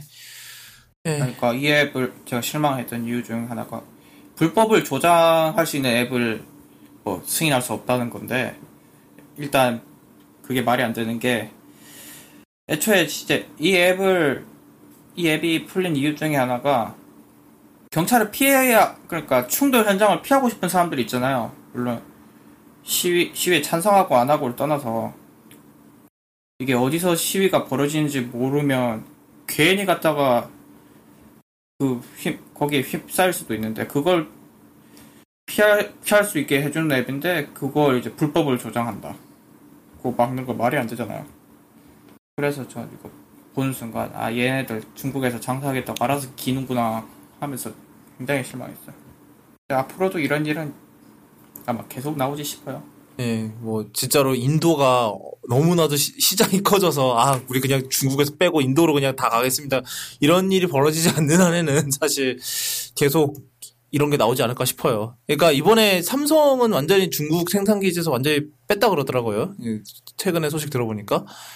베트남에 공 많이 들이고 있으니까. 예. 그리고 네. 어차피 걔네들은 그 중국에서 1%도 안 나오기 때문에 사실. 그러니까. 그러니까 그것 때문에 도리어 그 예. 뭐 그러한 도덕적 그리고 정치적 상황에서는 벗어날 수 있었던 거죠. 도리 그러니까 역설적인 거죠. 중국에서 도리어 안 되니까 역으로 거기서 빠르게 나올 나올 수 있었던 거죠 어떻게 보면은. 그리고 삼성은 중국보다 인도에 엄청 공들이고 있잖아요 지금. 네, 뭐 그렇죠. 어, 예, 삼성, 그 애플이 그걸 보고 이제 인도에다가 역시 또 발을 들이려고 그러는 것 같긴 한데 사실 인도 쪽 인도 쪽 정권도 좀 개판이라 사실 뭐 네 그거는 여기서 얘기를 하지 않겠습니다. 이건 정치 공상담만 하겠습니까? 뭐 정치 팟캐스트. 근데 거기 완전 극우예요 그쪽은. 하여튼 네 뭐 여기까지 하고요 이거는 아그 또 애플 관련 논란 또 하나가 있었던 게 그 블룸버그에서 이번에 또 기사를 하나 내놨던 게 그 애플의 뭐 기본 앱 관련 논란이에요. 지금 iOS에는 약 사- 거의 어, 40개에 달하는 30 한 38개 정도에 달하는 기본 앱이 있는데 보통은 그러니까 iOS나 아이패드 OS에서는 기본 앱 설정이라는 게 안 되죠. 뭐 예를 들면은 브라우저를 크롬으로 이제 기본 브라우저를 푸- 크롬으로 설정할 수 없고 무조건 그 사파리로 고정이 돼 있거나 아니면 매 그러니까 다른 브라우저 쓸 수는 있지만 뭐 다른 앱에서 링크를 탭하면은 바로 자동으로 사파리 뭐 자동으로 크롬으로 넘어간다거나 그런 건 안 되고 안 되잖아요. 그래서 이거에 대한 기사를 썼어요. 그래 이런 그래서 뭐 한 번쯤은 얘기해 보면 좋을 것 같은 주제인 것 같아서 일단 해보는데 사실 이 이 뭐 기본 앱 변경 기본 앱 바꾸게 해 달라는 얘기는 진짜로 아우 그몇 년째 나오는 그건 떡밥인지 는 모르겠어요. 그러니까 매년 뭐 WWDC 직전에 앞두고 뭐 이번 올해 iOS에 들어갔으면 주- 가장 좋은 게 뭔가요라고 이렇게 나오면 얘기가 나오면은 대부분 다 소셜 네트워크 소셜 미디어에서는 대부분 다 기본 앱 좀 제발 좀 바꾸게 해달라고가 많이 나오더라고요.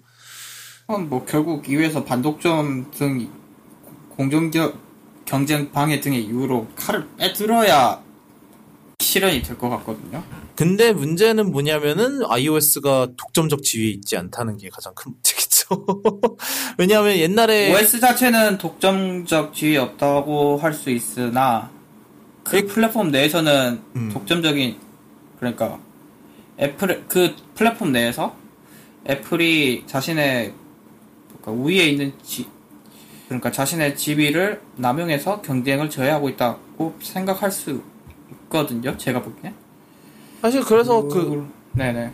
사실 그래서 저는 그 왜냐하면 제가 이런 얘기를 하는 이유가 사실 제가 이런 이런 종류의 바- 반독점이라고 하면 늘 이따금씩 나오는 그 어 2000년에 마이크로소프트 i 끼워 팔기 반독점이 기억이 생각이 나거든요 늘 그래서 그거 같은 경우는 반독점이라고 인정이 됐는데 그 이유 중 하나가 뭐였냐면은 그 윈도우라는 그 운영체제 자체가 그 플랫폼 자체가 독점적인 지위를 갖고 있었다라는 게 결국은 그게 메인 그거에 일단은 일차적으로 이유가 들어갔었어요. 그러니까 독점적 지위를 그러니까 사람들이 사- 컴퓨터 사용하는 그거 중에서 독점적 지위를 갖고 있는 상태에서 거기 안에서 이제 기본으로 브라우저를 끼워 팔기를 하고 있으니까 그것 때문에 반 그게 그 부분 이 두 가지 부분으로 인해서 반독점이라고 나온 거잖아요. 근데 지금 애플의 상황에서는 물론 그 일단은 그 iOS 플랫폼 안에서는 그 당연히 뭐 독점이라고 할 수 있겠으나 그 안드로이드까지 다 합쳐서 보면은 결국 안드로이드가 문제인 거잖아요. 그래서 안드로이드는 이미 아시다시피 그 반독점 철퇴를 맞았죠 이번에. 그래서 뭐 브라우저도 기본 브라우저가 크롬이 안 되게 해야 된다. 뭐 기본 검색 엔진 구글 그 기본 검색 엔진도 처음에 고를 수 있게 해야 된다라는 그게 생겼잖아요 이번에. 그 논리대로 iOS도 마찬가지로 될수 있. 그 안드로이드가 전체 스마트폰 시장에서 거의 독점적인 지위를 갖고 있는 플랫폼이라는 거죠. 일단 이 첫 번째 전제 조건이 있는 거잖아요. 그러니까 윈도우도 그랬기 때문에 그때 아이 끼워 팔기 근데 난리가 났을 때 그거 안드로이드 판결한 거는 FTC나 미국이 아니라 유럽이었잖아. 유럽에서 그러니까 마이크로소프트도 판결이- 유럽이었잖아요. 아니죠. 미국이었죠. 마이크로소프트 맞은 건. Explorer 얘기하는 거. 아닌데? 유럽도 유럽도 한 방 때렸어요 그걸로 미국뿐만 아니라 그때 유럽에서 판결 내렸던 이유는 달랐던 걸로 기억하는데 아 모르겠습니다.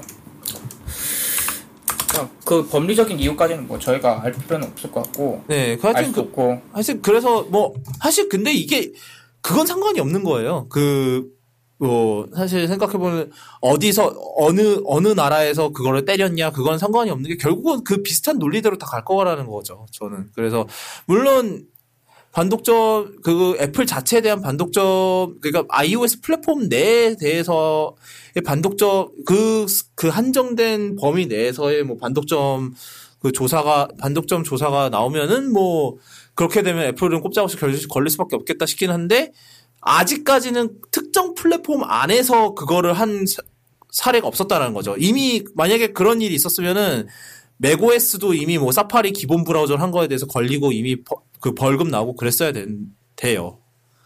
맥도. 왜냐면 맥 지금 보세요. 맥도 지금 기본 앱이 몇 개야. 물론 얘네들 바꿀 수는 있긴 하지만. 걔는 바꿀 수 있지만 iOS는 안 되니까 문제인 거죠. 그래. 이게 근데 그이 바, 그러니까 아예 그렇다고 해서 또 사용을 못하게 막는 건 또 아니잖아요. 뭐 그래서 실제로 일단은 뭐 요즘 같은 요즘은 당연히 이런 거대 IT 기업에 대한 뭐 정부 조사 이런 걸 하자라는 뭐 그런 여론들이 슬슬 나오기 시작하니까 뭐 그리고 뭐 양 양당에서 그러니까 미국 같은 경우는 양당에서 그걸 다 동의하는 부분이니까 뭐 예전과는 좀 다른 방향으로 그런 걸 진행할 수는 있겠죠. 근데 일단은 지금까지의 전례로 봤을 때는 뭐 그러니까 뭔가 반독점이라고 이걸 가지고 반독점이라고 쫓아올 것 같지는 않아요. 그러니까 전례로만 봤을 때는. 물론 상황이 달라질 수는 있겠습니다만.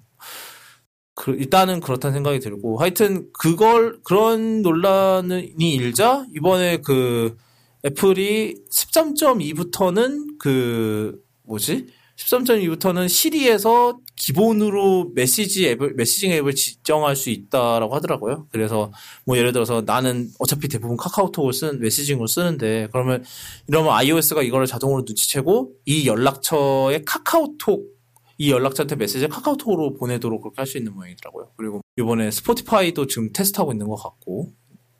그런데 뭐 그 부분에 대해서는 사실 뭐 제, 근데 저도 그 기본 앱 지정은 당연히 되면 좋겠다라는 생각은 해요. 그, 뭐, 사실, 뭐야. 근데 제가 지금 기본 앱을, 기본 앱보다 더 쓰는 서드 파티 앱이 뭐가 있지, 내가? 어, 일단 팟캐스트는 제가 오버캐스트 대신 쓰고 있고, 어, 또 뭐가 있을까요? 뭐가 있는지? 어차피 저는 뭐 메스, 브라우저는 원래부터 사파리 써서 저 사실 그거는 그 어 크게 그런 건 안 되는데 뭐 그런 예, 를 들어서 뭐 지도 앱 같은 경우는 그러겠죠. 뭐 내가 한국에 있을 때는 어차피 애플 지도 똥 같아서 거의 안 쓰는데 그냥 카카오 맵으로 자동으로 뜨게 할 수는 없냐. 뭐 이런 그런 게 있을 수 있겠다 싶기는 하네요. 어, 어, 네. 그런 것 같네요. 에, 예, 뭐, 이쯤 그건 얘기를 하고, 어, 그 다음은, 어, 이번에 그 저희가, 지난번에 얘기했나요? 그 디퓨전 얘기를? 지난 회 때? 네, 기억이 안 나는데. 잠깐 했지 싶은데. 예. 하여튼, 이번에 그 iOS 13.2 베타가 나왔는데, 거기서 그 디퓨전을 이따부터 지원하기 시작해요. 그래서 지금 베타 생활을 다 청산하나 싶었는데, 또 베타를 올렸어요. 제발 좀. 어, 하여튼 그런데 그 디퓨전이 뭐냐면 간단히 설명을 드리자면 그 그러니까 중간 정도 그러니까 실내 정도의 밝기에서 그러니까 뭐 10에서 600 럭스 정도의 그 밝기에서 사진을 찍을 때 자동으로 어 작동되는 모드인데 이거는 사진을 찍을 때 그 이미 가지고 있는 8장이 있고 그리고 한 장의 그 장노출 사진을 가지고 그 픽셀 단위로 이미지를 만들어내는 그런 새로운 방식의 그, 그 연산 computational photography라고 하죠. 이게 우리나라로는 우리나라 말로는 어떻게 될지 모르겠어요. 연산 사진, 뭐 연산형 사진, 뭐 하여튼 그런데 어 지금 써보고 있는데 확실히 그 전반적으로 그 선의도가 되게 많이 올라가요. 그러니까 그 왜냐하면 그런 저조도에서 사진을 찍으면 좀 노이즈나 이런 거 끼면서 굉장히 그 디테일이 많이 뭉개지잖아요. 근데 그 디테일 부분을 확 올려두더라고요. 근데 가끔씩 보면은 너무 올려주는 경우도 좀 있는 것 같은데 그래서 좀 오버샤픈을 하는 것 같은 느낌이 있는데 그거는 뭐 버그 뭐 나중에 그 좀 수정이 되지 않을까 싶어요. 어, 뭐, 디퓨전 얘기는 사실 뭐, 정식 버전 나오면 그때 더 얘기를 해보도록 하죠. 왜냐면 지금 뭐, 아, 아이폰 11 프로 안 갖고 계신 분이랑 이 얘기를 하려니까. 이 얘기를 하려니까. 뭐, 딱히. 어, 네. 그렇기도 하고. 어, 예. 하여튼 13.2가 지금 베타 막 들어갔거든요. 그래서 아마 제 생각엔 10월 달쯤에, 그러니까, 아, 10월 달이구나, 이게. 어, 이번 달 말쯤에 나오지 않을까 싶어요. 뭐, 만약에 그 루머, 루머로만 무성, 소문으로만 무성한 이번 달 이벤트가 있다면 거기서 나오지 않을까라는 생각이 들기는 하네요. 자, 그 다음은, 어, 마지막으로 조금, 아, 뭐, 슬픈? 슬픈 건 아니지만, 어제가 그 스티브 잡스의 8주기였어요. 2011년 10월 5일 날 세상을 떠났는데, 어, 뭐, 사실 뭐 길게 할 말은 없고, 뭐, 벌써 8년이나 됐다는 게좀 믿기가 힘든 그런 것 같아요. 저는 이 얘기 들었을 때 군대 있었거든요. 어, 군대, 군대 진짜 가입됐, 아니다. 저는 심지어 이 소식을 나중에 들었어요. 왜냐하면은 그 제가 그때 하필이면 그때 훈련소 있었거든요. 훈련소에 있을 때는 그 외부랑 소식이 차단되니까 이걸 어떻게 나중에 들었는지는 기억이 안 나는데 어떻게 들었더라? 뭐 기억도 안 나는데 하여튼 그냥 박 어디에 박 그 박혀 있다고 소식을 들었죠. 그랬는데 뭐뭐 뭐 사실 뭐 잡스가 뭐 많은 걸 바꾸긴 했죠. 뭐 IT 이런 쪽에서 뭐 특히 사실 아이폰 하나만 해도 사실 그, 그 영향은 사실 충분히 나오지 않나라는 생각이 하긴 하는데 그 외에도 아이패드도 있었고 그리고 사실 아이패드는 처음에는 그렇게 크게 안 바뀔 줄 알았더니 나중에 알고 보니까 뭔가 그 뭐 미래 컴퓨팅 머시기 머시기에 늘 나오는 만년 기기가 됐잖아요. 어, 그리고 뭐, 뭐 아이팟도 물론 중요했고요. MP3 플레이어라는 것 자체를. 사실 MP, 그런 아이팟이 있었기 때문에 사실 지금의 아이폰이 있을 수 있지 않았을까라는 그런 생각도 들 어, 네. 그리고 뭐, 네. 하여튼, 뭐, 잡스가 해, 해낸 거는, 네, 뭐, 잡스가 만든 제품, 뭐, 그리고 뭐, 잡스가 일궈낸 그런 것들이 아직도 영향이 없어지지는 않았죠. 그리고 앞으로도 없, 안 없어질 거고, 그게. 그런 생각이 듭니다. 네, 오늘은, 어, 여기 이 정도까지, 어, 고요 어, 쿠도캐스트는 아시다시피, 어, 쿠도캐스트, 그 애플 팟캐스트나 팟빵 그리고 어, 네이버 오디오 클립을 통해서 들으실 수 있고요. 어, 오늘 다뤘던 소식 들은 쿠도쿤점이 slash cast slash 096에서 다루니 어, 그쪽에서 기사나 이런 거 다 링크를 해두니까, 어, 한번 쭉 들어보시고, 어, 내가 좀 더 이거에 대해서 좀 더 알고 싶다 이러면은 기사 링크 통해서, 어, 기사 읽어보시는 것도 추천드립니다. 어, 그리고 아시다시피, 저, 저희 이제 그, 아, 사이, 아, 뭐라 그래야 되니, 그, 스피노프 시리즈로, 어, 엔터테인먼트 소식을 다루는 쿠도, 쿠도캐스트 투뿔, 또, 어, 방송 중, 그러니까 지금 저, 제가 저희 녹음하는 시점에서 전날에 어제가 어제 2회 녹음을 마쳤어요. 그래서 그 2회도 곧 같이 올라갈 테니까 많이 기대해 주시기 바랍니다. 어, 네, 하여튼 뭐 지금까지 어, 쿠도캐스트였고요. 들어주신 청취자 여러분들과 청취자분들 가족들 그리고 있으시다면 청취자분들의 소중한 반쪽 되시는 분들까지 어, 또 다음 주에 뵐 수 있으면 좋겠네요. 다음 주에 뵙겠습니다.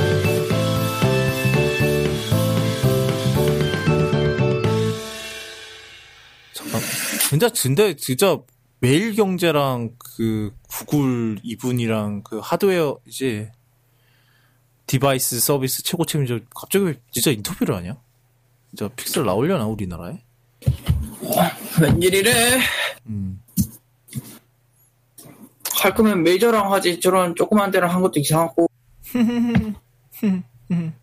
아 걔네 그냥 삼성 쓰다발인데 음. 뭐 아닌 언론사가 쟤, 쟤네 경제들이 다 심한데 아, 실리콘밸리의 특파원이 인터뷰를 땄나 보네. 아, 어치 사고 내 삶이 1% 좋아졌다 그리고 장고는 한 50% 정도 망가졌겠지. 그건 장고는 한 30%? 어. 아니야 장고 지금은 괜찮아 카드값 아, 청구될 때 아직, 이제 아직. 지옥이지 어, 아직. 아직. 카드 값 청구되면 이제 음. 월급에서 몇 퍼센트 한 반타작 나가겠네 진짜 씨